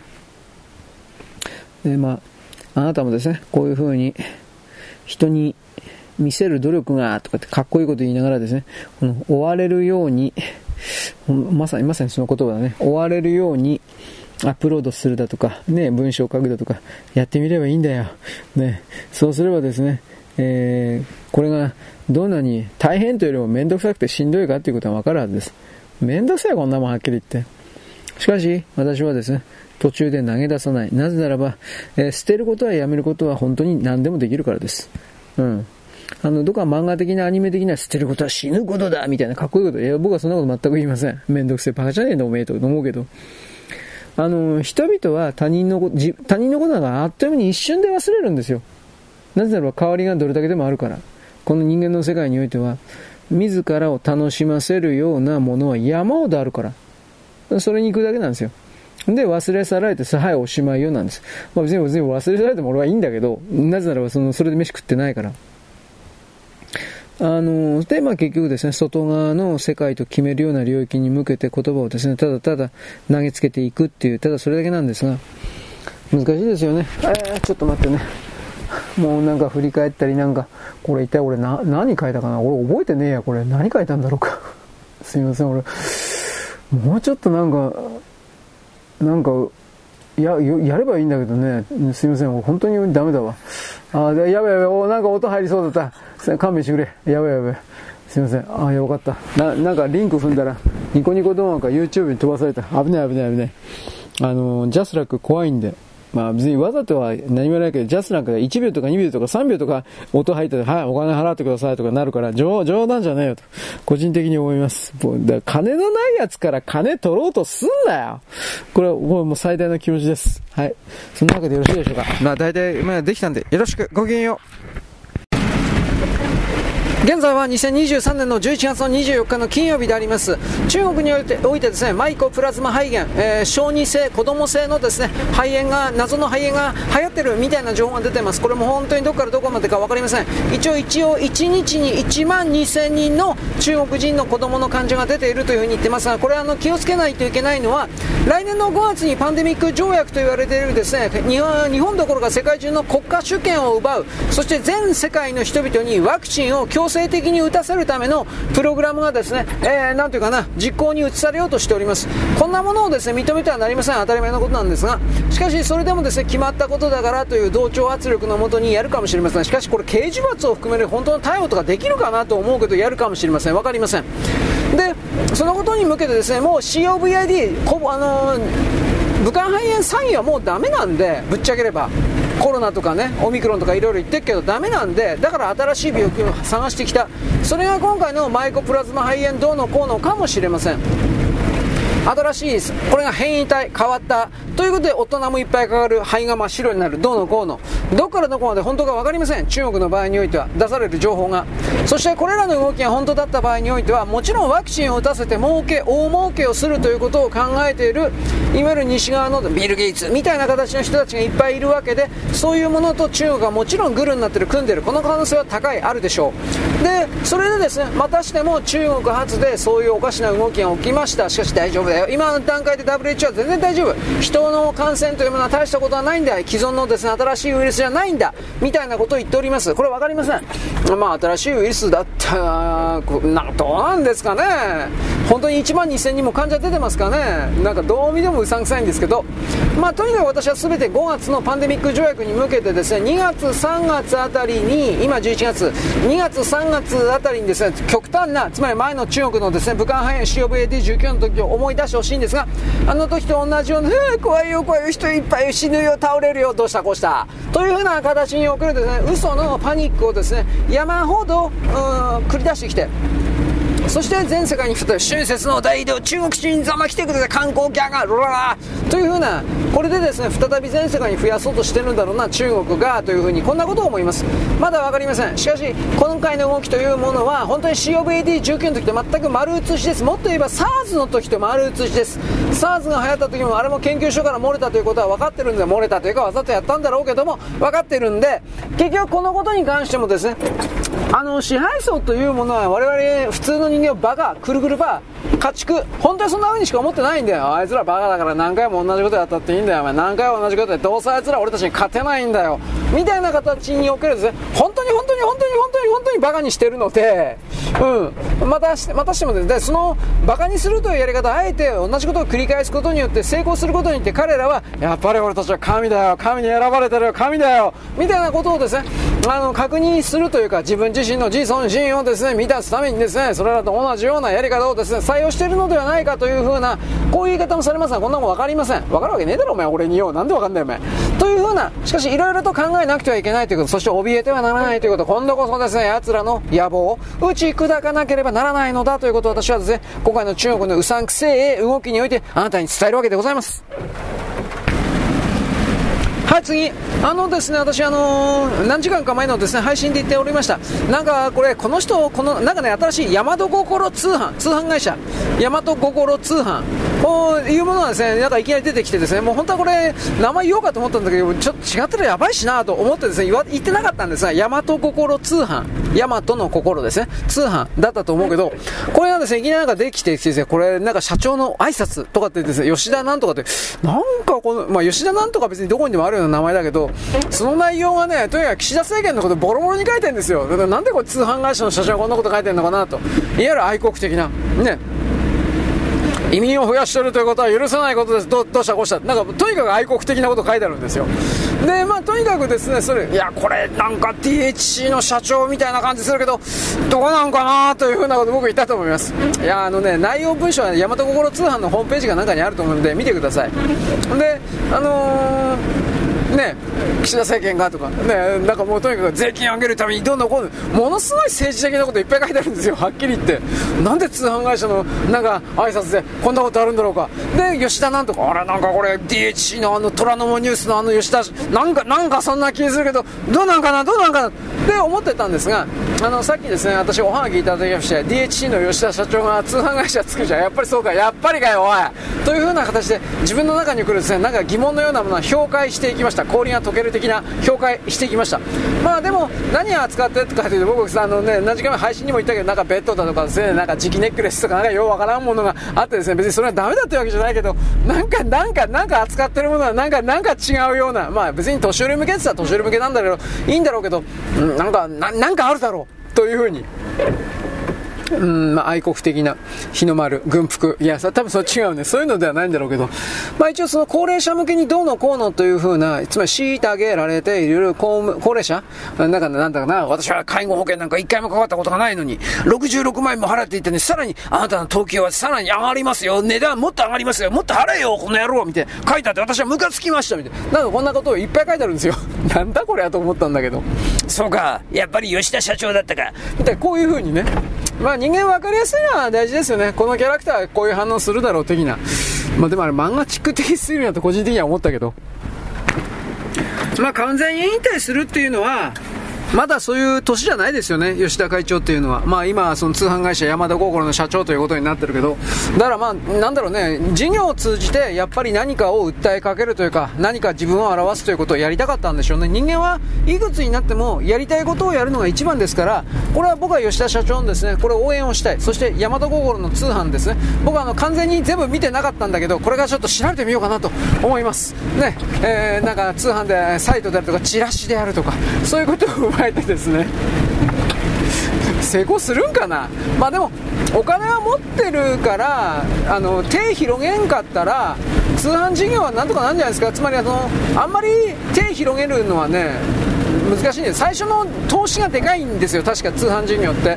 だけど軌道に乗ればそんなに大きな利益を出せるとは言わんけれどもお金を回していけるような構造だったと思います。まあ適当なこと言っておりますが。でそのうちこの大和心で何を扱うのかだとかあと大和心通販をやった以上は多分なんか YouTube 的などっかでまた番組的な何かをするような気もしないではないんですよね。はっきり言えば。あとはこの帰ってきた虎ノ門ニュースですが僕あのスポンサードとかそんなもんどうなってるか全然知らないんですけどひょっとしたらその帰ってきた虎ノ門ニュースのスポンサードに今までは DHC だったけど今度は大和心通販みたいなものがスポンサーについてなんか今までのような感じでやっていくだとかひょっとしたらそういうことがあるのかなと漠然と思うけれどもこれは分かりませんどうなるかなんてねそれは。でもそれやった方がいいと思いますよ。なんだかんだ言ってやっぱその日本を含めて世界中で左側リベラルと称するような人心支配コントロールのいろいろなですねやっぱり強いです。そのことを踏まえてみればですねあの右側の部分部門からの情報発信というものを強固にやっていく必要があります。何せ僕は本当かどうか知らんけど、えー、と前の虎ノ門ニュースというのは台湾人とかだいぶ見てたっていうんですよ。でブロックかかっていなかった時は中国人もまあ見てたっていう話なんでこれ辺ちょっとうさんくさいけど。でも台湾人はかなりその虎ノ門ニュースを毎日見ていたそうでそういう層に向けてですねいろいろやる情報発信をするというのは、えー、対中国という意味においても間違っていないと思います。うん、まあでもそこまでの戦略というかあるかなといろいろ思うけど吉田社長そんな風に考える人かなっていろんなことを思うけどまあ疑ってはキリがないです。よろしくごきげんよう。現在は2023年の11月の25日の土曜日であります。えーと、台湾のですね、やっぱり総統選挙が国民党と民衆党ですか。これがですね、一本化できなかったことに関して中国はですね、怒っております。まあ、この人たちは言葉だけで脅すということしかできないんだけれども、同喝ですね。でも現実の問題として、えー、まあ、台湾人も結局中国人だからね、いろいろなメンツがあるだろうなということと、民衆党というのは、えー、まあ、1番が民進党、2番が国民、数で言ったらね、民進党、国民党、民衆党でありまして、内容的には民進党に近いです。あの、政策の内容的には。中国と一体化したいみたいな、そういう考えは持ってません。まあ、その中国と一体化するんだみたいなのをずっとやってたのは国民党の方です。でまたその国民党と民衆党民衆党が合体すれば数の上では民進党をやや55対45の55の側ぐらいで上回るだろう上回れるのではないかということでいろいろなですね、えー、というか前永久というですねあの前永久こいつもあの賞味期限切れてるのでこの人が温度を取ったっていうのもどうもなんか考えにくいんですけどね。どう考えたってこの人の背後には中国がいるのであまあ、中国が工作を仕掛けたんだろうなとは思うんですけど一応、万永久が、あのー、その合体工作を仕掛けたとは言われ言ってます。言われてはいます。で一応それだったら勝てるんだったらとここまではいいんだけど民衆党というのは明らかに自分たちの方が国民党よりも格上だと思ってます。格上。つまりあの、国民、台湾国民に支持されているのはどっちかって言えば、自分たち民衆党だという強い自信というか、これがあります。つまり、その状況下で、国民党が総統で民衆党が副総統ということは飲めなかった。で、なおかつ、さっきあの、ちょっと何時間前かに言ったけど、えー、っと、民衆党を支えている有権者と政治家が、やっぱりそのカーブンテツという人、これは民衆党のリーダーなんですけど、結局お前はスパイだったんだなっていうふうなことをなんかだいぶ言い出したんですね。うん。で、それで、それで揉めたんですよ。えっとね、20日、11月の20日に完全に発表するって言ってたんだけど、なんか相当揉めてたみたいですよ。あっちのメディアを見る限りは、中央フォーカスとかなんか見る限りでは。だから、えー、仮に合体して国民党が総統で民衆党が副総統という形になったとしても政権に加われないというか政権のコントロールができないというか国民党に利用されて飲み飲み込まれるだけというかつまりそれは中国に利用されて飲み込まれるだけという判断でもあるのであこれはちょっとダメだろうというふうな形で独自広報的になった。だから、へ100、全体100とすれば、民進、民進党、与党が50。で、おそらく民衆党が30。で、えー、国民党が20。まあ、ぶっちゃけ大体、もうざっくりとしたね、分け方だったとすれば、50、20、30で100になるでしょ。大体の比率配分はそんな感じになるんじゃないかなと思います。民衆党の方が若干支持率が高かったと思います。国民党を支えてるのは、ほとんどあの、冗談だけど中国と繋がってる、中国と儲けている、経済企業関係者というか、そういう言い方になるんですね、これは。だから、うーん、まあ、そんなにうまいこといかないんじゃないかな。いろんなことを思います。はい、次、国内に戻ります。あの、国民民主と自民党におけるトリガー条項、ガソリントリガー条項、つまりあの、ガソリン税ですっていうやつですね。ガソリン税率をずっと下げるということではないと思いますが、今、原油高になってるから、あこの原油高が元に戻るまではという多分期間限定という意味合いはあるけれども、ガソリン税を若干下げると。で、そのことで、えー、国民の負担を減らすというふうなこと。で、岸田さんは国民党の玉木さんとですね、関係者と話をしても良いというふうな。でも国民党の側は、協議のため話をしているだけで、協議のための協議だったら意味がないと。実効性がないんじゃないかと。いうふうなことを踏まえて疑ってるというコメントを出してますね。これだから、この税に関わるこの部分を財務省の許諾俺得られるなんて思ってないのでもし仮にこのトリガー条項的なものが、あのー、下げられる、うん、下げる引き下げるという風な動きが仮にあるとすればこれは財務省が許可を出したということでありで財務省としては長期にわたってそんなことを認めるわけないからいろんな思惑がきっとあると思うけど今この段階で岸田首相の、えー、支持率を上げないと財務省は困るというふうに思ったんかなとなんとなく思います。今のままの岸田首相の人気は徹底的に国民から嫌われてる感じで、まあ、あの数字もだいぶ嘘だと思うけどそんな感じであの選挙に突入したら100%岸田さん負けるんでというか自民党の数がまあ、大きく削られる可能性高いんで、大きく。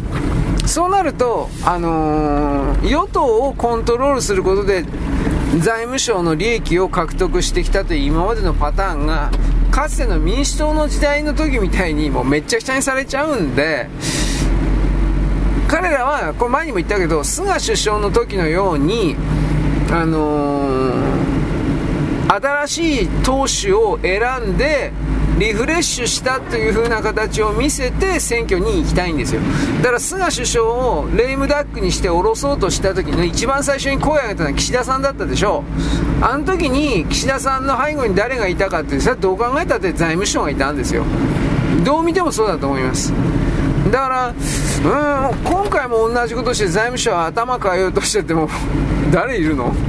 えー、高市さん？なんか今、国民の側は高市さんとかって言ってるけど、えー、どうかな、高市さんはそんなことし、なんていうかな、財務省と握らんと思うけどな、握った上でコントロールできると思ったんだったら、高市さんは財務省のオファーというか、そんなもんに乗る、なんていうか、乗るかもしれんけどね、今とりあえず無理やり言ってるのは、石破はというのが問題かいと僕は思う。で、小泉と、やっぱ河野太郎を無理やりなんかやりたいんだろうけど、河野太郎は今のところ多分、多分、麻生さんが多分、今や出るな、まだ出るなっていうふうに言ってるような気がする。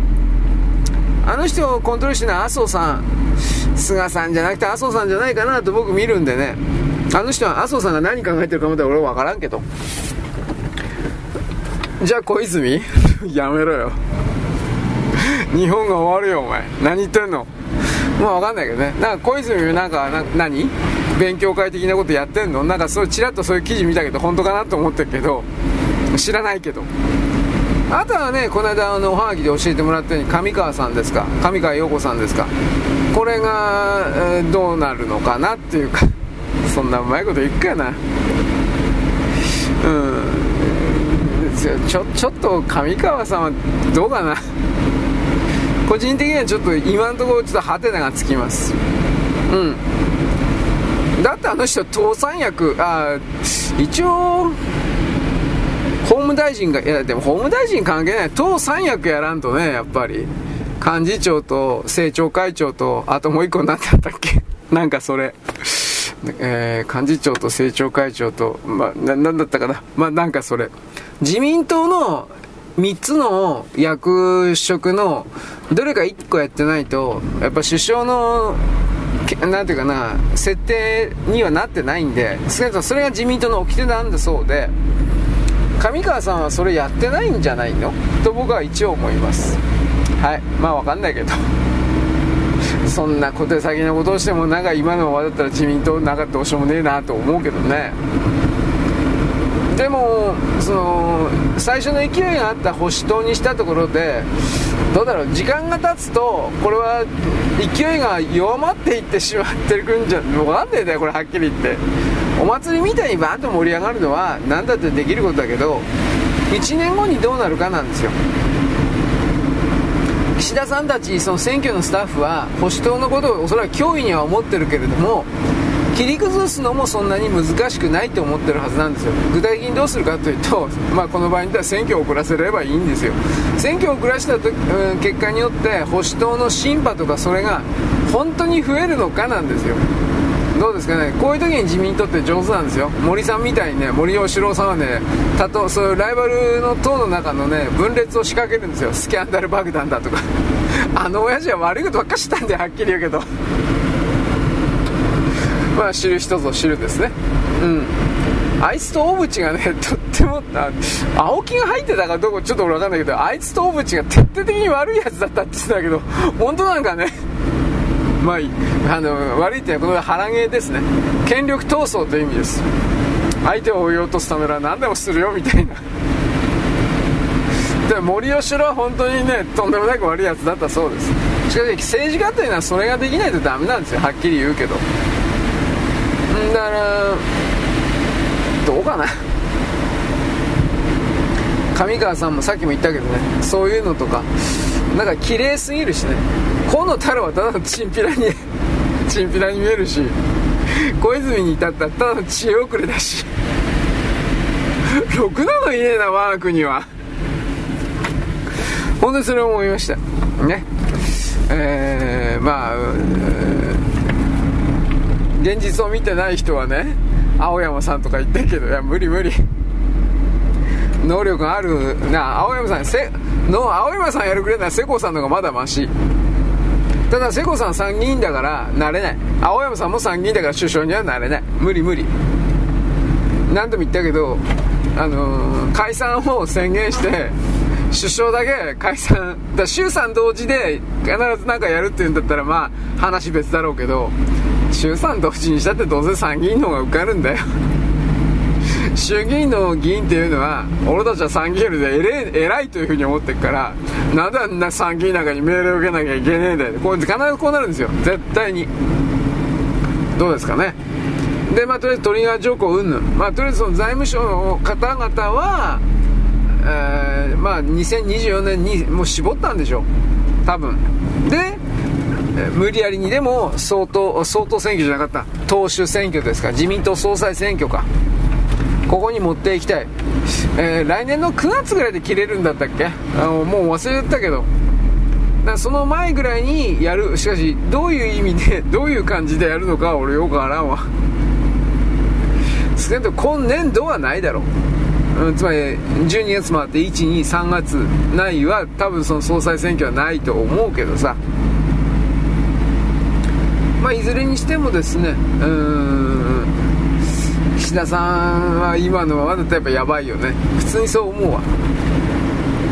でまあとりあえずこの今回のトリガー条項的なもので、えー、っと見せかけかもしれないけどガソリンの値段を10円ぐらい安くしてまあ安売りの店で155円とかになりゃいいけど、まあ、多分ならないからええとこ165円ぐらい。160円ちょうどぐらいか。にまで下げたいという風なこれはあるかなと思ったりするけどでもどうかな？鈴木さん鈴木財務省これは、えー、トリガー辞めたら何だったかな？15兆円はちょっと多いだろ1.5兆円だったかな？僕は1と5の数字だけ覚えてるんだけどだから兆円。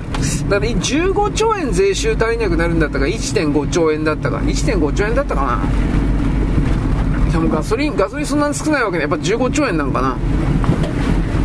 税収に穴が開くから、その分どうすんの？とかって、まあ言ってます。まあもちろん鈴木さんというのは、財務省から渡された台本を読むだけの人なんで、自分がある人ではないからね。その観点で何か言ってるという、それに過ぎないけど、うんうんうん。でもこのまま何もやれなかったら岸田さん本当に沈没していくだけだからね、偽物の支持率にあの騙されて多くの人々はイメージで岸田なんかダメだよ。とこうこういう風になってもう今なってんでしょ？知らんけど。俺はそれすらもなんかなんか国民の中から起きてないんじゃないかと思うけど。かといって野党待望論にそれが変わってから全く絶対それはないと思うし。日本の野党はもう少し真面目に政治活動をやるべきですよね。あの、なんか、ようわからんけど、LGBT 的な差別がどうだとか、そんなことはどうでもいいんですよ、はっきり言うけど。日本の経済ですよ。だからあいつら経済政策と安全保障政策、エネルギー確保とか食料確保に関して、真面目になんかね、政策提言しろよ。何にもしてないから、それでね、誰かは悪い LGBT とか、その誰が、誰が相手にすんだよ、そんなもん。金にならんだろ。あの、分かってますか？日本という国はね、資源がないからね、外貨を獲得するために何か製品を作って外国に売らないと始まらない国なんですよ。LGBT がどうとかっていうのを外国に販売できるかよバーカ。販売してしかも金に換えることできるのかよ。何にもできないことに関してこだわってどうすんのおめえ。と思うけどこだわってらっしゃいますね。らっしゃいますね。はい。いうことで、まあ、このトリガー条項の動き一つとっても一応見ておればいいですよ。多分多分だけど多分麻生さんもこれいるだろうなと思う。麻生さんはとにかく自動車労連持ってるあのー、国民民主、えー、ってその範囲は何か連合でいいのかな？これわかんないけど自動車総連でよかったと思うけどこれを抑えたいんですよね。自動車の上流から下流までを自民党支持にしたいんですよ労組特に。で国民党をあ支えるようなあれって自動車ローレンだったかな。なんかまあ自動車関係ですよね。あのトヨタみたいな感じの。これを取り取り込むことができたら自民党やっぱりもちろん正義が強くなるから麻生さんはそういうのを前から言ってたから多分これ全体に麻生さんで麻生さんも財務省に睨み聞かせること言うからなんかそんなんじゃないかなというふうな気がしてならない。でその結果何があるのか創価学会外しに決まってんじゃんそんな。麻生さんは麻生さんは多分アメリカじゃなくてヨーロッパの方と繋がっていくかなと思うけど分からんけどまあ欧米とは繋がってますよ麻生さんは。でその関係で創価学会公明党外せみたいなことは絶対言われてると思うから今の。ね。でもそしたら政権運営できないから代わりの何かを入れないとどうにもならなくてとなると国民民主がターゲットに、ね、なるのは当たり前かなとは一応思います。現在は2023年の11月の25日のですね、土曜日かなであります。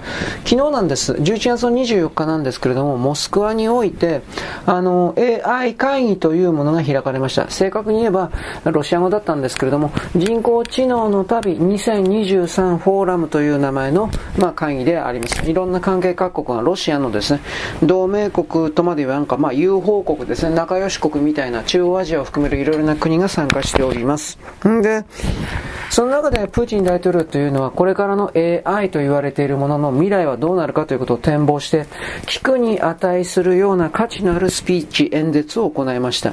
それは何かといえばですね基本的には AI というものは人類をですね発展させる。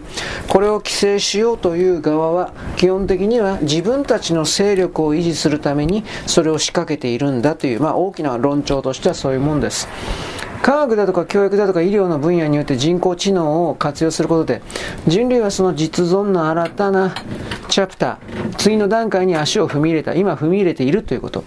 で生成 AI の技術の出現というのは明らかに人類世界において発展である。私もそう思います。ただしその使い方ということですね。新しい技術が国の経済と社会の領域のあらゆる分野にますます浸透していると言いました。これもそうですね。新技術というのは止めることはできません。プーチン大統領は例を挙げました。例えば、石油の井戸の開発のコストを大幅にですね、削減するために AI というものは我が国で、ロシアでは使用されている。また、北極海航路の物流の拡大に貢献している。北極海をめぐる航路というものは1年を通じてですね、使えませんけれども、まあ、いわゆる便宜上夏と言いますが、夏の間においてはこれを使えるので、多くの人々が、まあ、関係国の人々がこれを非常に、えー、重要視しているというか、利用しております。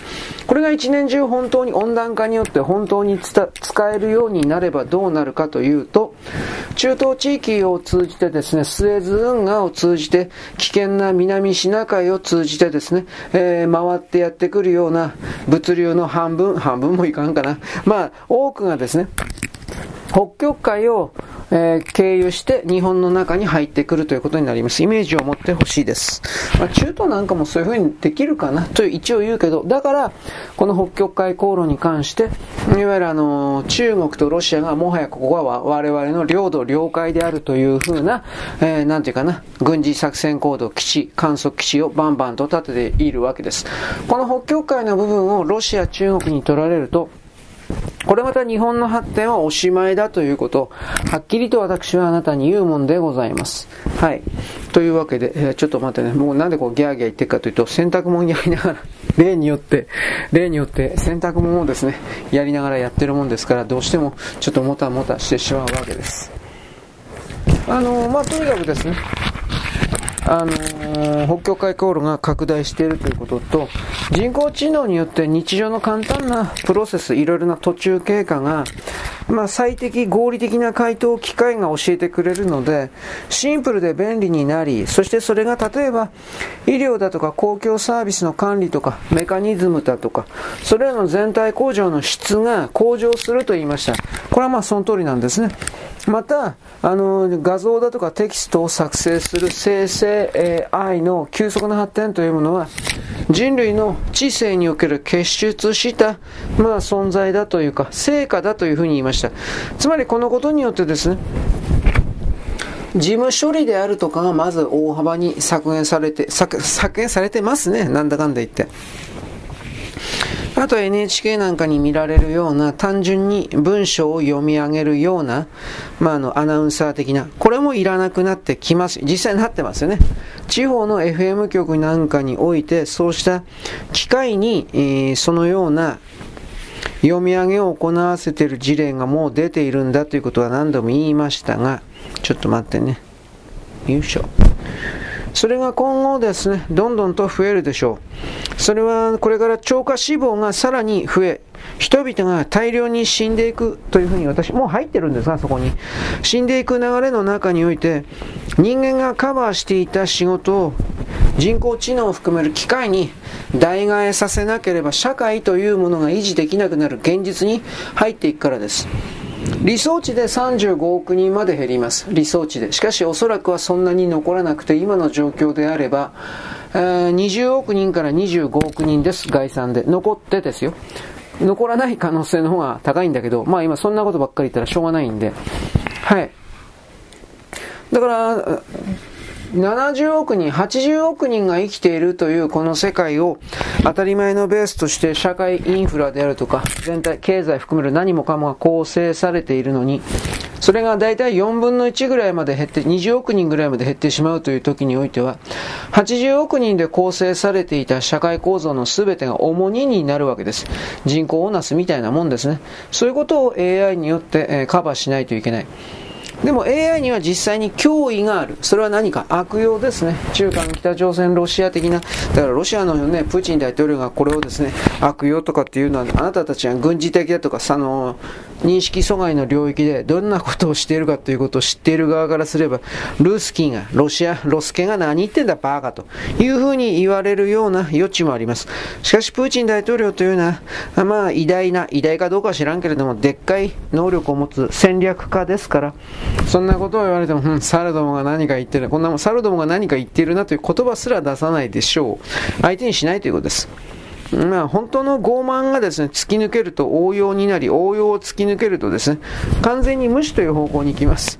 だそんなもん無視してですね、自分はやりたいことをどんどんやっていくし、それが実際に実現化されていくという風なサイクルにはまり込んでしまった人っていうのは、周りのことなんかどうでもいいんですよ。なぜならば、あのー、あれなんです。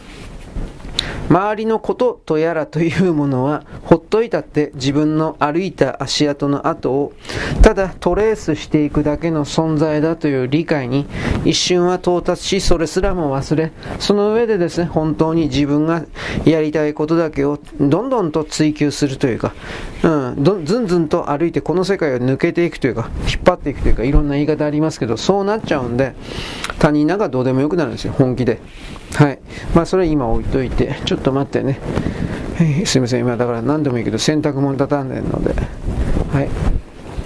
というわけなので、えー、ちょっと待ってね。これでいいのかな？こうかな？はい。まあ、こうかなとか、ああああかなうるせえですね。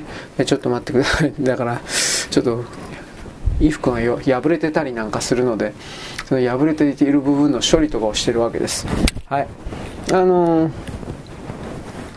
技術のですね、倫理的とか道徳的、社会的な影響については、今の野放図な状況においては、えー、いくつかの疑問があると言いました。つまり西側が勝手に規制するというのは人類全体にとってはどうなのという意味で、まあ、これは言ってるわけです。生成 AI の研究開発を一時停止するという提案というものは、まあ、あの禁止ではなくて、と一旦言ってですね、というか禁止は不可能であると言い換えました。その通りです。禁止なんかできるわけがない。技術はだって発展するから、ダメだと言っても発展するんです。それは我々は例えばレコード版から CD、CD から、え、MD から配信というふうにパッケージメディアから実際のそのインターネットを介したような何かに変わっていく、それを体験として得ているから、プーチン大統領のこの言葉はその通りだって誰だって思うと思うんですが、思いませんか？あのー発展するもんです。だから AI 技術の進歩におきまして、あのー、倫理的規制は一応必要です。つまり、人を例えば大量に虐殺するという考え方を持っている人がいるとして、集団がいるとして、それに人工知能を使おうぜというふうになるなった時に、人工知能はもちろんそれに効率よく答えてくれます。まあ、そもそも、あの、なんていうか、意思を持ってるわけじゃないからね、ただのプログラムだからね、それは。答えてくれます。だからそういうものにおいては、倫理的規制ですね。倫理的規制。これは必要ではあるけれども、このような規制というものは何によって定められるかということをプーチン大統領は言ったわけです。それは結局のところ、プーチン大統領が普段から言っている伝統的な価値観とそれぞれの文化によって定められるべきだと主張しました。つまり、西側の人工知能 AI システムと検索エンジンというのは、基本的には全部西側市場だけを対象としていて、多くの場合、ほとんどが選択的かつ偏った方法で動作していて、で、例えばロシア文化なんかは一切考慮しない、または無視をしている。確かにそうですね。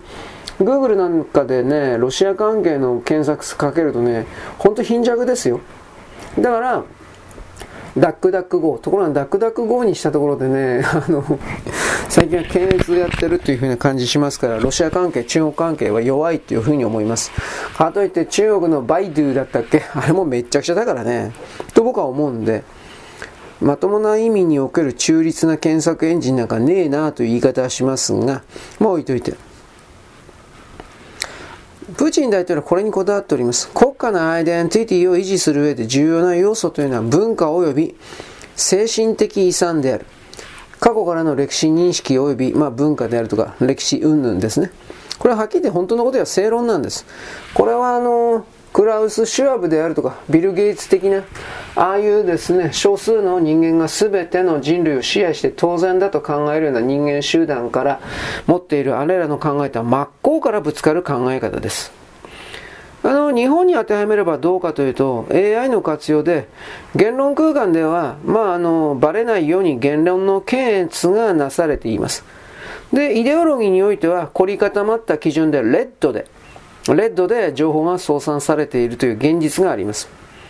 倫理も道徳もですね、社会規範も全くないない場合においてですね、ないんですね、今の日本の言論空間は。伝統的な価値観、いわゆる中道右派、民族派と言われる言葉は全部無視か軽視してますね、否定か。で、あの、チャット GPT の論文作成においては基本的には想像力、まあ、ものを生み出す能力を奪ってますね。Z 世代の全部とは言わんけれども、今の現時点の20代以下の子供たちにバカが増えてるっていうのはこういう部分もあると思います。これはね、全然関係ないんですけど、去年ぐらいね、手塚治虫のね、ブラックジャックの漫画の全くの100%の新作が同人誌かなんかで発売されてます。まあ、捕まったんだったかどうだったか忘れちゃったけど、なんか気になる人見てください。それがね、人工知能によって作られたものです。あのー、どうなんでかね。話も人工知能で作って、それに必要な手塚治虫の描いた絵、ブラック・ジャックさんの絵とか、ああいうものも過去の作品から引っ張ってくるという言い方なんですかね。それらのパッチファパッチワーク、継ぎはぎの結果、全く新しい新作が一本できてるそうです。調べないからわかんない。まあ、でも人間の本質にあるような創造性をですね、歪める側面があるのは間違いありません。何でも機械にやらしておけ。本当は、うん、GP、チャット GPT 含め人工知能は道具でしかないんですけど、その道具に全ての判断を丸投げしてしまう人間の誕生ということです。あの、ヨーロッパ、米国というのは人工知能規制を真剣に検討し始めています。で、自分たちにとってだけ、ヨーロッパ、米国にとってだけ都合のいい新しいルールを模索してますけど、中国、ロシアはそのルールには、まあ、従くことないです。絶対従わないでしょ、中国とロシアは。で、従わないロシアが、人工知能の未来においては人間の実存とですね文化の問題を提唱定義しているということこれは覚えておいた方がいいですどこかで確実にぶつかるでしょう西側のその規制の動きとそもそも AI の規制論というのは合意が得られておりませんあの、オープン AI 社でほら、いろいろもたついたとありましたね。あの、サム・アルトマンの最高経営責任者、いっぺんでクビになったと思ったら5日後に復帰しましたね。つまり、人類世界、右左含めて AI に対してどうすべきかということの完全な主導権を握っている人いないという意味でもあります。しかし、この中でおそらくね、主導権握るのは私は日本だということを、まあ、一方的に言います。なぜならば、少なくともヨーロッパ、そうですね、ロシア、中国は知らんが、欧米世界におけるものを生み出す側に立っていたような人々、例えばスティーブ・ジョブズとか、あのーあの人は死ぬ前に、死ぬ1、2、3年前にですね、あの、日本の浮世絵だとか、信楽焼だとか、土偶だとか、あの、あとは簡単な昔からいくつかの陶器、焼き物ですね。これに非常に異様な執着とも言える強い関心を持って、それを集めたり、博覧会、展覧会とかにお忍びで足しげく通っておりました。つまり、もっともっと長生きしていたらですね、縄文土器とか火炎土器をですね、まあ、集めるだとか、まあ、そういうところまで多分行ったであろうと。で、そこから、あのー、何かを考えて、人間と自然に関わるような文明世界、新しい文明世界、これの合体、融和、融合、ここに持っていた可能性は本当にあります。あのー、ビル・ゲイツもね、この人はベジタリアンだったかな。でも日本食が大好きですね、確かね。日本食大好きなね、こいつはね、コオロギくれとか言ってるのね。いや、スティーブ・ジョブズだったかな。俺どっちか忘れちゃったよ。まあ、とりあえず、ジョブズのライバルはビル・ゲイツなんですけど、こいつは、やつはどういう意味で日本が大好きか知らんけれども、一応軽井沢に巨大な、まあ巨大かな。まあ日本の別荘あります、別荘に。で、ここにね、あの、ヒノキ風呂がでっかいでっかいのあるんだって。うん。コリオで日本がなぜか知らないけど大好き。で、もう一つ言えば、えー、デビット・ロックフェラーか。デビット・ロックフェラーもう死んでいないけど、こいつがニューヨークでいいのかななんか、別宅だったか本宅にね、日本庭園を山ほど作っていたっていうことは知ってる人はあんま少ないんですが、まあこれは試合において日本は自分のものだということを表しているというふうに、まあ極左の人たちはよく言ってたけど、まあそれはわかんなくて単純に綺麗だからそれやっただけじゃないですかね。あのジョブズはそもそも天才的発明家であったことは間違いありません。で、iPhone であるとか iPod、そしてあの iBook、いろいろ Apple ですね。文明の利器のスタート、前面者、牽引者、引っ張る人だったことは間違いありませんけれども、日本のエッセンスを全て集めたような陶器であるとか、古代のもの、道具、土器、そうしたものになぜになぜに惹かれていた。刀も好きだったかな。うん。つまり、この人工知能とですね、いわゆる精神における何かの営み、これを私は精神世界っていう、こっちの方がどちらかというと僕は精神世界という言葉をやるべきだと僕は思うんですが、そういう領域におけるですね、関係性というものをそれぞれの人々が見る、考える。その中における日本のユニークなポジション、次の新しい世界におけるですね、間違いなく牽引者、引っ張るに存在は日本と日本人です。ただし、それが永久に続くなんてことは僕は言いません。ただし、直近におけるですね、100年間ぐらいは間違いないと思ってます。今までの私たちの常識でいうところの2つ、3世代ぐらいですね。現役で働ける状態が30年間ぐらいとして、本当は20年と思うけど、30年間の人はかける3で、3サザンが90年。まあ、無理やり4世代と言ってもいいのかわかんないけど、どっか3世代か4世代ぐらいの分の期間においては、日本が世界の引っ張り役、牽引役にどうしてもなると僕は思ってます。それはこれからの超過死亡の数を見ていてほしいんですが、これを言っていいかいいかどうか私今わかんないんだけど、傲慢の度合いが強いというこの表現をその人のエゴが、エゴね、自我、俺俺は特別だみたいな、エゴが強い人、このエゴが強い人から率先して死んでいくでしょうという仮説を私は今持ってます。心臓麻痺とかでほとんどは。まあ、心臓麻痺に至るような、その前の段階で武漢肺炎でとか、あと今やってるプラプラズマ肺炎マイコプラ、マイコプラズマ肺炎？なんかあったよね。マイコ、プラズマじゃなかったような気するけど、マイコなんたら肺炎。こういうことのですね、病気に侵されて、本来ならば治るんだけど、自分自身で、俺は、俺は特別で、俺は、俺はという、この俺は、俺はというこれを表現するためには自分の持ってる、人間の持ってるエネルギーを全員が100だと決めてください。私もあなたも100のエネルギー。それが精神エネルギーか物理的エネルギーか性欲エネルギーか知らんけど、100しか持ってないと思ってる100、100ね。その100の配分を寿命に使うのか健康維持に使うのか精神的な私はこういう存在であるみたいな自己認識に使うのか何に使うのかは全部自由で任されてるけど、自由なんだけど、それを100しかないものを、あの、エゴ、俺は俺は俺は俺は私は私は特別特別すごいすごい。こういうのの自己認識のみに多大に10とかで注力、ね、注入していると、あっという間にその100のエネルギーが90、80、70、60、50、40、30、20というふうに減っていくというイメージ持てるでしょうか。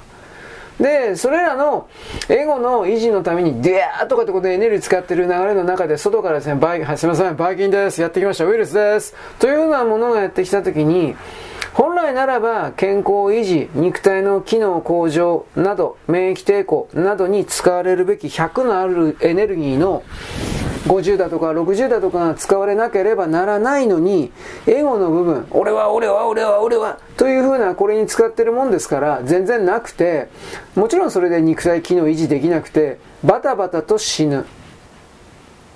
大量脂肪におけるですね、超過脂肪における複数の原因あるんですが、年を取ってるからとかそういうのもあるんですが、これからさらに10代、20代、30代、40代、50代みたいな、本来ならどう考えても死なないだろう、この人たちみたいな年齢の人たちが、今も実は死んでるんですよ。